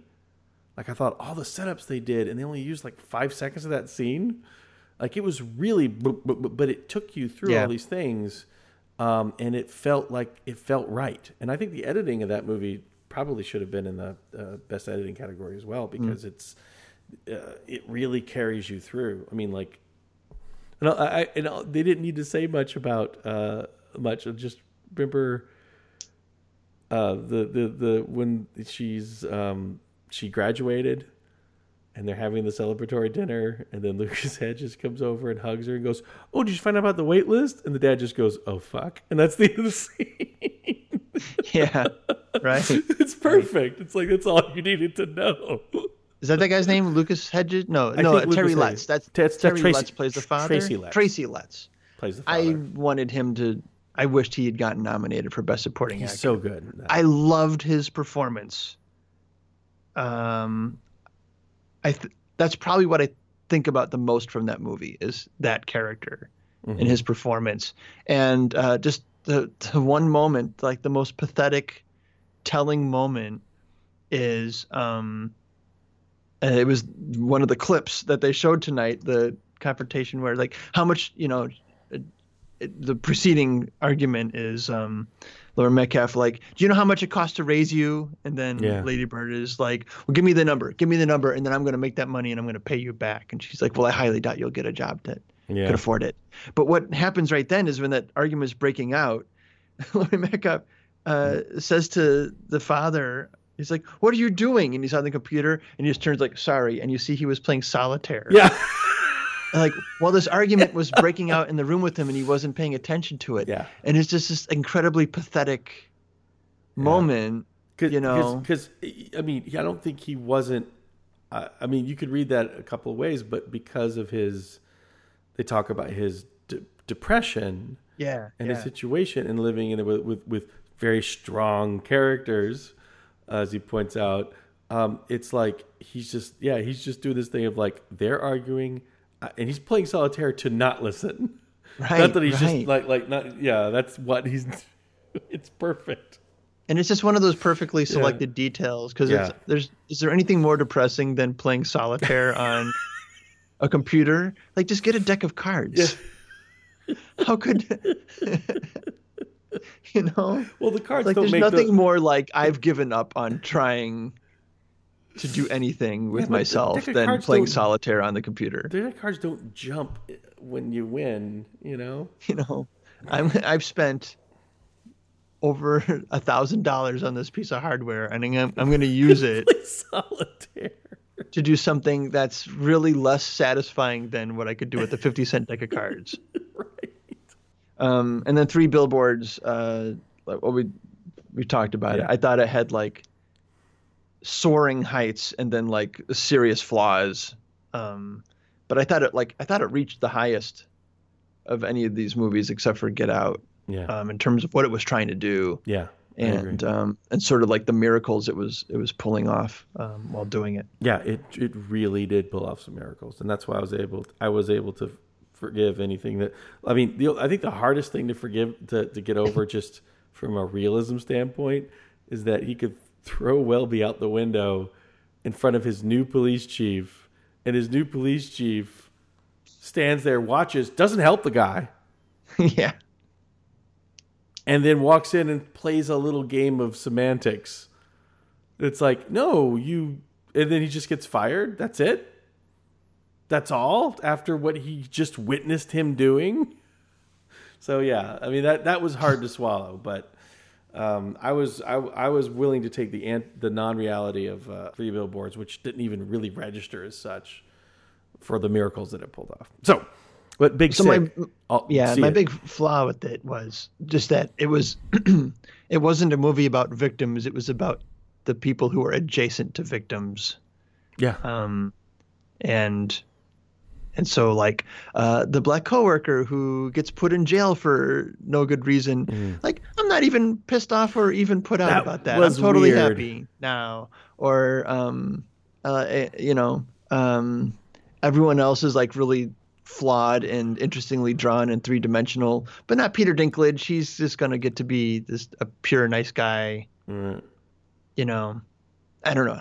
I just thought I thought it was not very courageous about when it decided to give us extremely one-dimensional characters. and, and even the the the 19 year old girlfriend of her ex husband is really funny. Yes. and really and, and a great performance, but also one dimensional. Same with Welby's assistant that I, he has. a I crush completely On. yeah. They're, yeah. they're they're they're so one dimensional. They don't acknowledge what's happening in front of their face. Yeah. you know, Mm-hmm. and and that was a problem. It led to some good comedy, but it was a problem. Yeah, I agree. I mean, she like she went on about her new job handling the handicapped horses. Uh, when she just saw someone put a knife to her man's throat, but didn't appear like she wasn't talking nervously. Right. She was literally completely oblivious. Which might have been a flaw in a combination of the performance Yeah. and the direction there, right? Yeah, Um, so you were going to say something about Big Sick? I just say see it because uh, I'm not gonna. Yeah. I've, I'm a changed Been man. I'm not to. gonna go on talking about a movie you haven't seen. Oh, wow. That didn't even take editing. Yeah. Okay. All right. You get Wes Studi, uh, the Sphinx. We were trying to remember his character's name from Mystery Men. That's the one thing. I, I was like, was it just the Sphinx or was it like the blue Sphinx? No, that's the blue Raja. it was just I had to look it up. It's just the Sphinx. And then we were trying to remember the quote about the playing the octopus playing the drums. Um, so I I wasn't really love. I really like Mystery Men. I really like Mystery Men. I love that movie. It's so good. I want to show that to my kids. Except it- it's such a smart ass movie. I don't want them to be any more smart ass than they are. Um, oh, and so then he introduces a montage of war and anti-war movies edited to look like they're war movies. Yeah, that was fucked up. When you show a boot camp scene from Full Metal Jacket as a way to honor our men and women serving overseas, odd choice. Odd choice. But I mean, an acknowledgement of what they had, what they're going through, perhaps. Perhaps. Okay, dog cloning joke. Yeah, that maybe my favorite joke of the night, even though it had nothing to do with anything. But it was a it was a good joke. it was a good joke. The long thing, it takes a lot to run out. It was a joke about celebrity vanity. Right, Um, exactly. Really. So, um, Sandra Bullock, light gag. She's always funny. yeah, that worked. She's good. And then uh, she introduces um, cinematography. hmm I was happy. I was happy with the winner. I was happy with the Runner. winter. Uh, d- would you think he was drunk or just eccentric? Because they're all they're all drunk there, really. Yeah. I, Yeah, I- maybe he didn't think he was going to win. He'd been there 14 times before and never won. Roger Deakins, the most deserving man of an Oscar anywhere, probably. Um, but now, so of course, stymied only a little bit by the fact that you had your first female cinematographer uh, nomination. Um, and did I? Oh, we already we already discussed that part, the thing with Trailblazers. But uh, Mudbound is beautiful and is a fantastic. Definitely deserves the Oscar. But um, Roger Deakins, it's not just a we owe him. Blade Runner is fucking It was a gorgeous film. yeah, Uh, yeah. just Um, Mudbound, I was mad that they only showed daytime scenes because what I thought was most impressive about the cinematography was the way she shot the dusk and night scenes. yeah, When they're digging the grave with the storm coming, yeah, um, and he's down in the hole, and how dark, just the way that Yeah. scene is lit, how how you would think you would normally see that scene lit in a movie, right. and High and the- and- backlight. Yeah. yeah, yeah, you know this light source that's coming from nowhere. Right? just Mhm. backlighting everything so you can see everything even though it's dark. getting that edge, getting you the know, edge. Yeah, and uh, making very different choices, and uh, it really serving the world of the of the film and the tone and the like the moral uh, universe that we're occupying. Um, I thought that was what was strong about the cinematography of that film. So I thought it was really dumb not to highlight it. Yeah. I that Anyway. 100%. So that beautiful uh, uh, category. Moving on, what came next? Uh, the uh, "This Is Me" uh, song from The Greatest Showman. Ah, um, with another singer uh, who just sounded like she never got a lung full of air. I, I, I disagree. I think my I, I honestly think most of that was performance. Well, I, I, that's my other note is I just thought there was way too much. Acting Just, just it. sing it. I just want to hear the. I just want to hear the song sung. that I don't need sorry, go to hear a breathless whisper in the middle of it. You know, like I just thought it was too much. Uh, okay, Uh, that was my favorite staging of any of the songs that night. Um, and I, I, okay, despite my feelings for La La Land, um, I I had wanted nothing to do with The Greatest Showman. I, I saw the ads for that, and I'm like, ugh. I, Yeah. it, it Looked treacly and yeah, it looked it looked like it was doing everything that my wife Carrie was blaming La La Land for, which same pedigree, but just the thing of like here you've got a a guy that P.T. Barnum, I don't think is historically known as the nicest gentleman when it comes to human rights, right. and then you he enslaved people. yeah, and then you um you you glorify the nobility of being in show business. And I'm like, I don't think this movie is going to undercut that at all, maybe. I don't think so. and and so I wanted nothing to do with it. And then so I was begrudgingly going to have to sit through this song for Greatest Showman, and it won me over. I, I ended up thinking that was the best one and the best staging and the best hmm. performance. And then you see the clip of it in the movie when they actually give out the awards, and I'm like, oh, I'm glad I saw this one. That doesn't look good at all. Um, but yeah, no, that won me over. I thought it was the only one that felt like a song. S- Sufjan Stevens, as much as I loved his song, it felt like great backing track, and and this is me actually felt like a song. Well, it is sung by the characters in the, Yeah, you know, so that's a different thing. Mhm. Maybe they should be in different categories too. Uh, Christopher Walken introducing Best Original Score. Mm.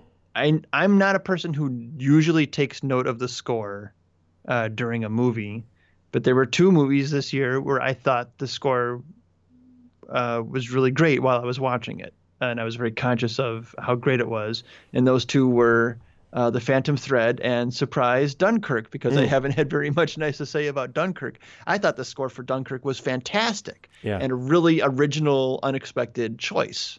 and it came Um, from a source that has been not that for quite a while. Hans Zimmer is just the while he's done really great work. I don't know. I feel like I feel like he's been hired as a name to promote security uh, for projects to say, "Oh, Hans Zimmer's doing the score," and, and then he's split himself so much that he's usually collaborating with other people, so he's never really doing like an actual score. He's got his name and someone else is doing. I don't know. I'm not. Oh, is that goes- right? Well, I'm, I'm, I mean, I really just in, I, just the Despicable Me things where it was like, it felt like he was there was him overseeing another composer and then Pharrell and then com- they were collaborating in that and he was just kind of Well, everybody collaborates Yeah. with Pharrell. I know. So like, but like, I started seeing that a lot, and his name was on everything, and I was like, it's getting kind of worn out. Like, none of these scores seem to do anything. And then, yeah, Dunkirk's. What I appreciated about Dunkirk was, and I don't know how much of this was up to him, was uh, when he chose not to use score, which is the mark of a really smart composer. And Well, the music editor got was uh, in the editor nomination. That That's was, true. That was noted, right? Yeah, it was noted.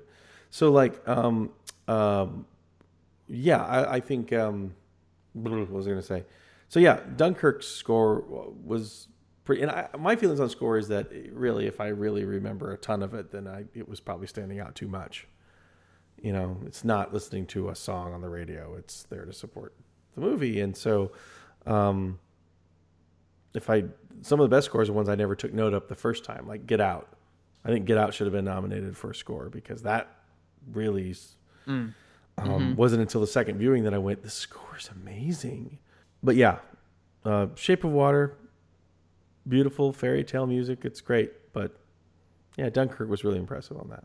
I haven't seen The Shape of Water, but just hearing the score in the show, it just sounded like if you went down to the um, whimsical, dreamlike Hollywood music bin.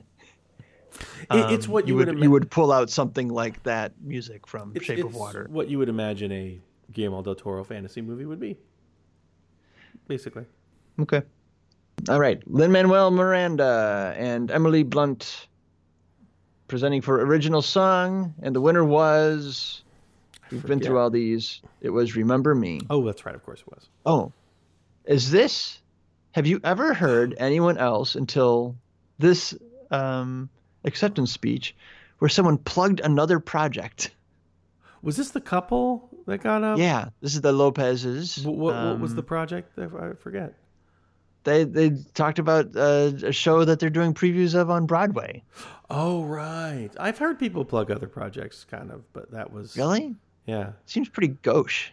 Every time I've heard it, it seems gauche. But that that didn't what struck me. What struck me was uh, Mrs. Lopez, for lack of a better name, because I can't didn't remember her first name, is reading her list, and she talks about her. I think she's talking about her daughters, you know, being raised by, uh, you know, uh, family members who want her to be their best and to not be silenced and not be just have their voices and to have men in her life who understand that. And then the husband, they had planned to read certain parts, so I'm not trying to blame him fully, but it was really funny because he started to jump in and she hadn't moved yet, and he he basically forced her off the mic. So it was it was like he went, oh, "Yeah, shut up." Okay, now I'm gonna. yeah, yeah, yeah, yeah. Acceptance. yeah, yeah, yeah. Expectance and give you your voice. Yeah, fuck it. All right, me. Uh, all right. In memoriam with uh, Eddie Vedder singing a shitty Tom Petty song. It has. Why didn't they get Eddie Vedder to write a song? Eddie Vedder is a much better songwriter than Tom Petty, and I like Oh, Tom then fi- Petty. Yeah. So, uh, do, I, is, I feel like I've seen Eddie Vedder do the in memoriam before. Really? I, I kind of, some reason when they said Eddie Vedder, I immediately went, "Oh, here's Eddie Vedder going to be saying, uh, I, uh, how many of these am I going to be asked to do?" Can I tell you when uh, they said like going into commercial that coming up, it, it was going to be Eddie Vedder performing, and I figured it was going to be for the in memoriam. But then Kath and I were talking. We're like, oh, he should sing. Uh, he should sing Better Man, and it should be in memoriam for all of the men who've been kicked out of Hollywood for harassment. for all the careers that have been ended by the Me Too movement. Um, I also other things I thought he might be singing in in, in tribute to was uh, the Chicago Cubs winning the World Series. Um, or they could have just done a whole in memoriam on June Foray because I didn't know she died, and it made me really sad Yeah. that June Foray is dead. Voice of, well, Yeah. woman of a million voices I, I, I knew that. I, hugely underrated uh, voice talent. yeah, I, uh, Many cartoons. I, I had known about that, and I was very sad about it. But I remember I actually got upset during the in memoriam I, uh, because they started showing pictures of, of these person that had passed away, and they showed June Foray and then a few other people, and then they get to certain people, and then you get clips, and I'm like, what? what? And I go, oh well, these must they must be showing the actors and the non-act technical people. They're just showing pit. Wait, where's June Foray's cl- clip? Where she she they aren't using her voice. Her voice is all over the place. That's what she did. Oh, I got really upset. Then I went. "Ah, And don't show now for Superman." something you'll really like. Yeah, that's what they should put in there. Uh, yeah, again, the, the memoriam ends with the uncomfortability of like, yeah, we're gonna end with uh, Jerry Lewis, but how could we not end with Jerry Lewis? You know? Because he's an asshole. Yeah, he was he was quite the asshole. Because he was almost as funny as Dean Martin. So, like, th- this is the thing that I think. Uh, you know, I, I don't. I'm coming. I'm have to remember that it's not just Hollywood where the people who have really had enormous positive influences on a thing were also assholes and sometimes monsters. You know, it's not Many just geniuses Hollywood. are.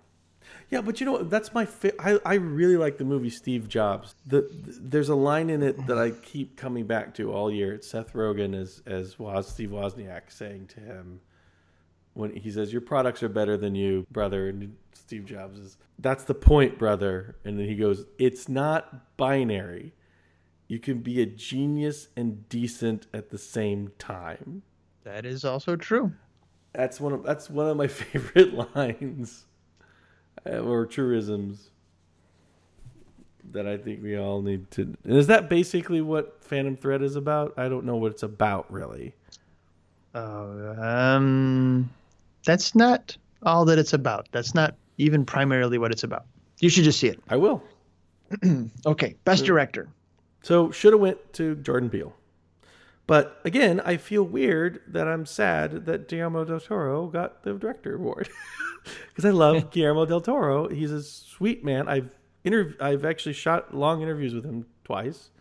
Oh, really? He's very nice. I learned a lot from just the interviews, and so I'm so thrilled, and he deserves it. And it's a it's a, a movie that does deserve it. But but Get Out was that's the one. That's the one. Yeah. Like I said, the two masterpieces I saw were Get Out and Phantom Thread, where I just thought the, the um, so either of those I thought should have won uh, Best Picture. Just like had the most master's hand controlling like every aspect of it from beginning to end, and it all serving the purpose uh, excellently. But I didn't see The Shape of Water, so I can't comment on it. Um, except to say, it just looks to me. I've I've never seen a Guillermo del Toro movie I've liked like from beginning to end. Mhm. Um, they always feel like they're not. What is it? They always feel like they're missing something, and I don't know if I can describe what it is. Mm. Um, they just don't.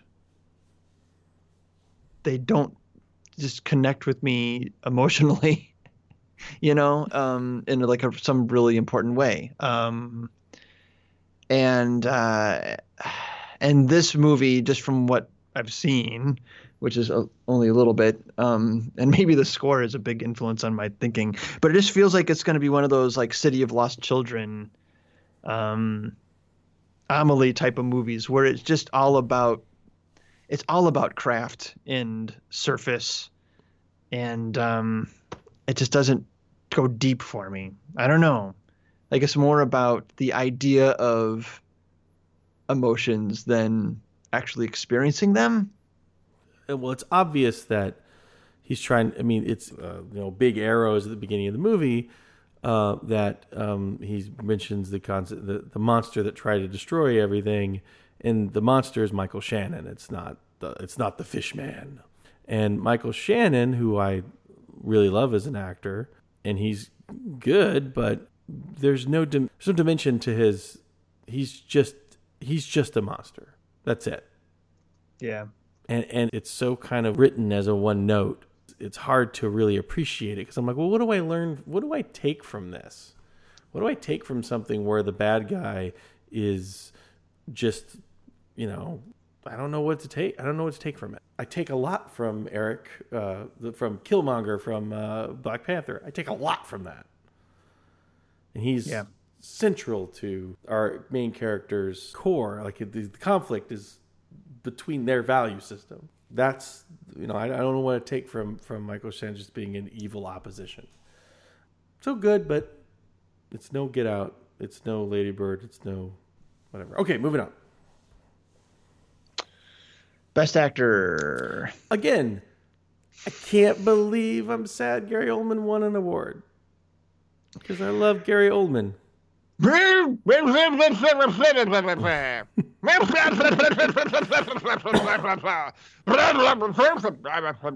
Is That's Gary the Oldman there with you? That was. That's. I thought it was such a hammy, cheesy. The whole movie's cheesy. I thought it was just such a ham bone performance. It was just like, ugh. I couldn't. I don't know. I did, didn't even feel like finishing that movie. Mm. I have nothing good to say about it. I refuse to say anything good about it. No, that's not true. I thought um, the guy who played uh, King, um, the king with the speech, King speech, that king, Oh yeah, the stuttering one, he was great. He's the best part of the movie. is that Ben Mendelsohn? Um, probably. I don't remember. Oh.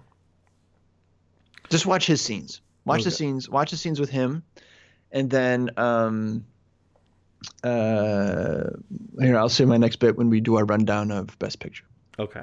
Uh, Timothy Cham- Sh- Sh- Chalamet, uh, M. M. Night Timothée Chalamet. Um, great. Actually, when I saw the movie, I'm like, I see why he's here in this category. He's fantastic. Um, I was interested in seeing Roman J. Israel Esquire. Haven't seen it. Um, I'm sure Daniel Day Lewis is, and I want to hear your thoughts on that. But um, Daniel Kaluuya, hands down, just I saw something the other I was reading something about the truthful anonymous Oscar voter or whatever who's rank, running down his things and he's just like Daniel Kaluuya is good but don't don't get ahead of yourself. I don't see what everyone sees in this. I'm like well I don't want to say never before have I ever said well if you don't see what he's doing then if you don't like it then you're racist. This might actually apply here.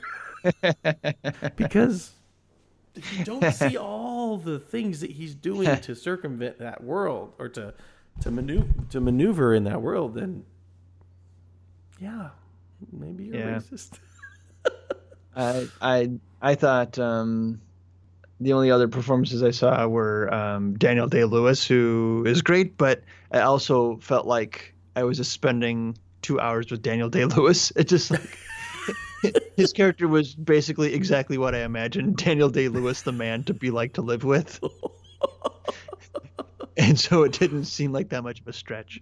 Um, and then uh, and then Daniel Kaluuya, um, who um, so this was my contribution to our friend Sandy has um, his Oscar party with pun based um, food and libations. Mm. Uh, my contribution was the uh, the drunken place, which is a cocktail of Jack Daniels and Kahlua. Oh, nice, nice. That's nice. Thank you. Um, I thought I thought Danny Kaluuya gave the richest, deepest, Mhm. most nuanced. It's it was all nuanced. There- All nuance. Um, uh, it's it's all about what he's not saying and what Yeah. he's what he's about to say, and then thinks better of, and then doesn't say, but his eyes are still saying it. you know. Um, that's what that performance is all about. Yeah. And um, Uh, I thought it was great. I thought was the knowledge that he I thought it should have can't, won. the knowledge that he can't express a true emotion. You, he, he, his acting allows you to hear the dialogue in his head, Yeah. and that is some acting. Yes, exactly. yeah, let's move on. Um, best actress. Best actress. Well, again, I'll just be quick. I thought the best performance I saw all year was Frances McDormand. yeah, So I was very happy she won. yeah, me too. I would say if there was a, cl- a close one, eh, Margot Robbie in I Tonya. Yeah. she's brilliant in that movie, and I would I would put it up there if it wasn't for Frances for Three Billboards just being. I mean, I mean, I mean, Margot Robbie knocks it out of the park. Frances McDormand builds a, another park and knocks it out of that one too. That's right. That's right. And then But- knocks the parks down. yeah, Sally Hawkins is very good, but I don't. I, I didn't. I didn't find it holding a candle to either of those other two performances, and I didn't see the other. Oh, and and and Saoirse Ronan, uh, incredible in Lady good. Bird. she was But really good. again, I, I think far and away the front runners of those, uh, Meryl Streep, uh, notwithstanding because I haven't seen it, uh, was Frances McDormand and Margot Robbie. Yeah, And then Meryl Streep just in the Meryl Streep role. yeah, in, yeah. in a part that like would have won the Oscar 30 years ago, but um, didn't have much to it really. I thought it was a token nomination. That should have gone to someone else probably. What did you think of? Uh, yeah, absolutely. Would I would have taken Anne Hathaway in Colossal actually. Oh, I didn't see it. It's so good. I think that's a perform an overlooked performance and an overlooked Hmm. movie. Uh, what did you think of her Oscar speech? By Frances McDormand. The mad cackling uh, scared me a little bit. I thought she was. I, I, I, I, thought it was awesome, and then I'm like, oh wait, shit, she's gonna like lose it. yeah, at that moment I went, oh no, don't let this be a Howard Dean moment where that's all Yeah. people talk about is they're going ah, but like everything she said was there you go. Do you know It, it, I was like, oh, I don't want to see what the Breitbart headline's going to be. exactly? Do you know? Uh, I'm sure they'll use the word hysterical somehow. right. They'll leave out inclusion rider, rider, but they'll put hysterical.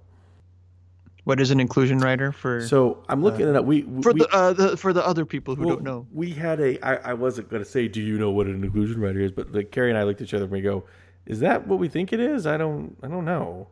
Um, so apparently, is a um, clause in a contract, actor's contract, that requires the cast and crew to be diverse in order to retain them as on that project. So basically, it's something where a big actor would say, "Okay, I'll I'll be in your movie, but your movie has to contain." okay, uh, so using your own women, mi- to- uh, minorities, uh, losing your clout to to Okay. to lift that up. that's, Otherwise, that's you don't. using your privilege. yeah, otherwise you don't get me. Yeah. So yeah, that's what that is. And so, but yeah, they'll only just talk about the cackling liberal who hates America. That's right. She's mad with power. These women are getting mad with power, Wade. The witches are on the hunt now. Uh, okay. Um, She's not, it's not like she's starting trade wars with all our allies or anything right now. also uh, on the fashion commentary. Yeah, Um, it wasn't. I can't say that the dress flattered her, Right. but I thought it was uh, a bold original choice. Yeah.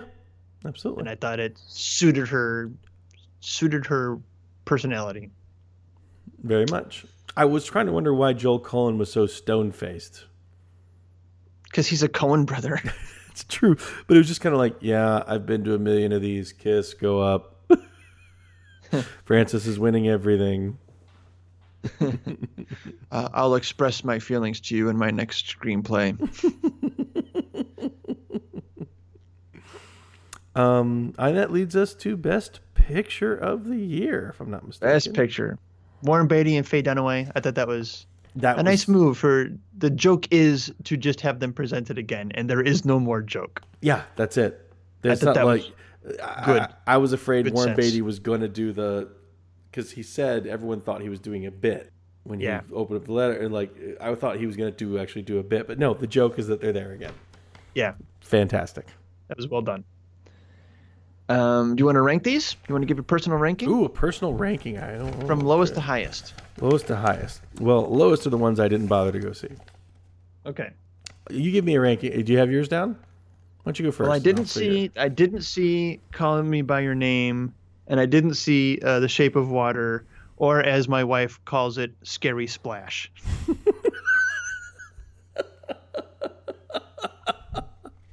Scary. She got really pissed off at the clip where they're escaping in the back of a laundry truck. She's like, "In Splash, they're escaping the back of a laundry truck." Um, she might, as a warning, there is a a, um, a gruesome fate to an a cute animal. She Oh, she might doesn't not wanna get- see it. She might not get over that. She she already knew to opt out. This one. Okay, so Um, I didn't see that. I didn't see "Call Me by Your Name." So uh, otherwise, I'm going to rank them um, by easily. The movie I thought was a bad movie was uh, Darkest Hour. I thought Dunkirk was good quality, Um, but did not inspire me um, in any way. really. Um, uh, otherwise, I'm gonna go. it's hard. Um, it's like it's like an album. It's like my two favorite Queen albums: Sheer Heart Attack and Night at the Opera, which are consecutive albums. Sheer Heart Attack is the more consistently great album. Mhm. It's got the highest floor, and it's got a high ceiling. But then the next album has Night at the uh, has uh, Bohemian Rhapsody, so it has like the highest possible ceiling. But then it's got like a couple of kind of shitty songs, so it's got a much lower floor. So it, uh, overall, it's the better album. It's the greater album Right, for right. me. It's the greater album, even though Sheer Heart Attack for me is the better album. Mm. Does that make sense? It makes complete You know? sense. I'm actually uh, in, in a mu- big debate about that right now myself. And so that's where I have trouble ranking uh, Lady Bird and Three Billboards, where I thought Lady Bird was almost note perfect.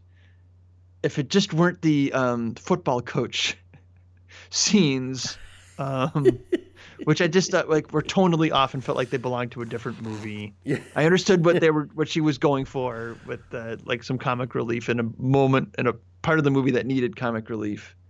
Um, it just was too much of a cartoon in a movie that really avoided ever being cartoonish any other time. So, um, so Lady Bird for me had the highest floor. Three billboards, uh, like well, just Frances McDormand alone makes it like Mhm. a soaring um, Mhm. triumph in that respect. And then it had some like kind of frustrating things, but the frustrating things didn't get me down. Right. So okay, yeah. so I'm going to rank Three Billboards higher. I loved Lady Bird though. Yeah. Lady Bird's a great movie. This is one of those. Um, This is one of those lists where it's like the top half is like Yeah. all. Okay, so my lowest to highest would be um, uh, Darkest Hour. Uh, oh, The Post. Okay, I always forget about The Post. Post was just mediocre. It was good. Uh, I'm gonna rank the Dunkirk higher than The Post. Then I'll go Lady Bird, Three Billboards. Um, and I'm not missing anything, right? Phantom Thread, Get Out. Get Out's my movie of the year. Okay, cool. Um, just so we end on a movie of the year, uh, I, I want to put out one one more observation I had. I, I I wanted to make something called. I've been noticing something lately the past few years. I wanted to make something called the John Cazale Award, which is the character actor who appears in seemingly the most award uh, nominated movies. Okay. This year is crazy, but I was going to say the the guy that plays Welby in Three Billboards is the brother in Get Out. Which And then it he- took me till the end of the Billboards movie to figure out where I'd seen him before. But I and then he's it- also in the Florida Project, and he's in something else too. oh really? I can't remember but he's in something else too. And so, um, so he's. I thought, well, he's getting the John Cazale Award this year because referring to the John Cazale being uh, the character actor uh, who was in. Uh, he only did four films in his lifetime. He died early, but the four films that he did were The Godfather, Godfather two, Godfather Pedro, two, Pedro, uh, Pe- Fredo. Fredo, Pre- Fredo. Pedro. I would like to see that version of the movie. Uh, Dog Day Afternoon and The Conversation, right? So he did and the Deer. Hunter. Oh, oh, Deer Hunter. Not com- was he in the Conversation? I don't know. Um. So yeah, just a stellar filmography, if cut way too short. Um. So I don't want any of these people to die, but I did notice that they were in a lot of the same uh, movies. Uh. But this this year, of the ones I saw, all the actors were in all these movies. Like Michael Stuhlbarg was in Call Me by Your Name and Shape of Water. Uh, uh, uh, well, I won't go into it, but but you just notice that there's a oh Bradley Whitford I think is in uh, Get Out on the Post. Um, it just they share all these same character actors. Um, there, uh, it's it was weird. Just keep Timothée Chalamet is also in Lady Bird. Um, it's Is he the crazy. first boyfriend in first Lady Bird? boyfriend? Yeah. And then he's the son in Three He- Billboards. Yeah. He's he's completely different because I thought, really, this is the guy that's nominated for the other movie. I don't think I want to see it, but yeah, he's completely different. It's amazing. Okay, so my Uh, speaking of character actors, Mm-hmm. most distracting moment in any movie for me this year was Bob Odenkirk and David Cross appearing on screen together in The Post. which is actually the reason I want to see the movie more than anything. But I didn't hear a word that any character said in that scene because I was like, "Holy shit, that's Bob Odenkirk and David Cross standing together in the same movie in a Steven Spielberg movie." The post was so generic, by the way, that I I couldn't remember going in. Who directed this movie again? It was like it was somebody I know. It was somebody big, and then I'm watching it. Like I'll figure out while I'm watching it, right? If they don't put the credit up, I'll figure out by the style. And so halfway through, I'm like, it's Ron Howard. Ron Howard directed. That's how mediocre That's it is. that's saying something. Yeah, it's saying something. Okay, so uh, uh, okay, so I'll rank him right now. Given I haven't seen Phantom Thread or The Post, so um, and I've only seen in forty minutes of Darkest Hour. So giving Darkest Hour the short shrift and putting it last at number seven, uh, and then number six we'll put Dunkirk. number five I'll go Shape of Water. That's I had a tough time between Shape of Water and Call Me by Your Name because Call Me by Name I think I'm going to think about more. So I'm going to so again, uh, Darkest Hour lowest to top, Darkest Hour, Dunkirk, Shape of Water, Call Me by Your Name, Lady Bird, Three Billboards, and Get Out is by far the best movie of the year as well. Our predictions from a year ago stood the test of time. well, we were in. It wasn't a controlled experiment. That's we true. uh, we did have the power to see that outcome stick if we really wanted Just to. for our own pride and for good radio. That's right. Okay. All right. Well, any final thoughts on this? What was supposed to be an hour episode? Ah, uh, nope. That's it. So we're on all the things, but the thing and the who and the little bird sign and the Facebook and the, the thing. You can check out the liner notes of this uh, podcast to get that out. Say it. Thanks for listening to us ramble. Just remember, if you didn't give Get Out every award possible, you awarded it wrong.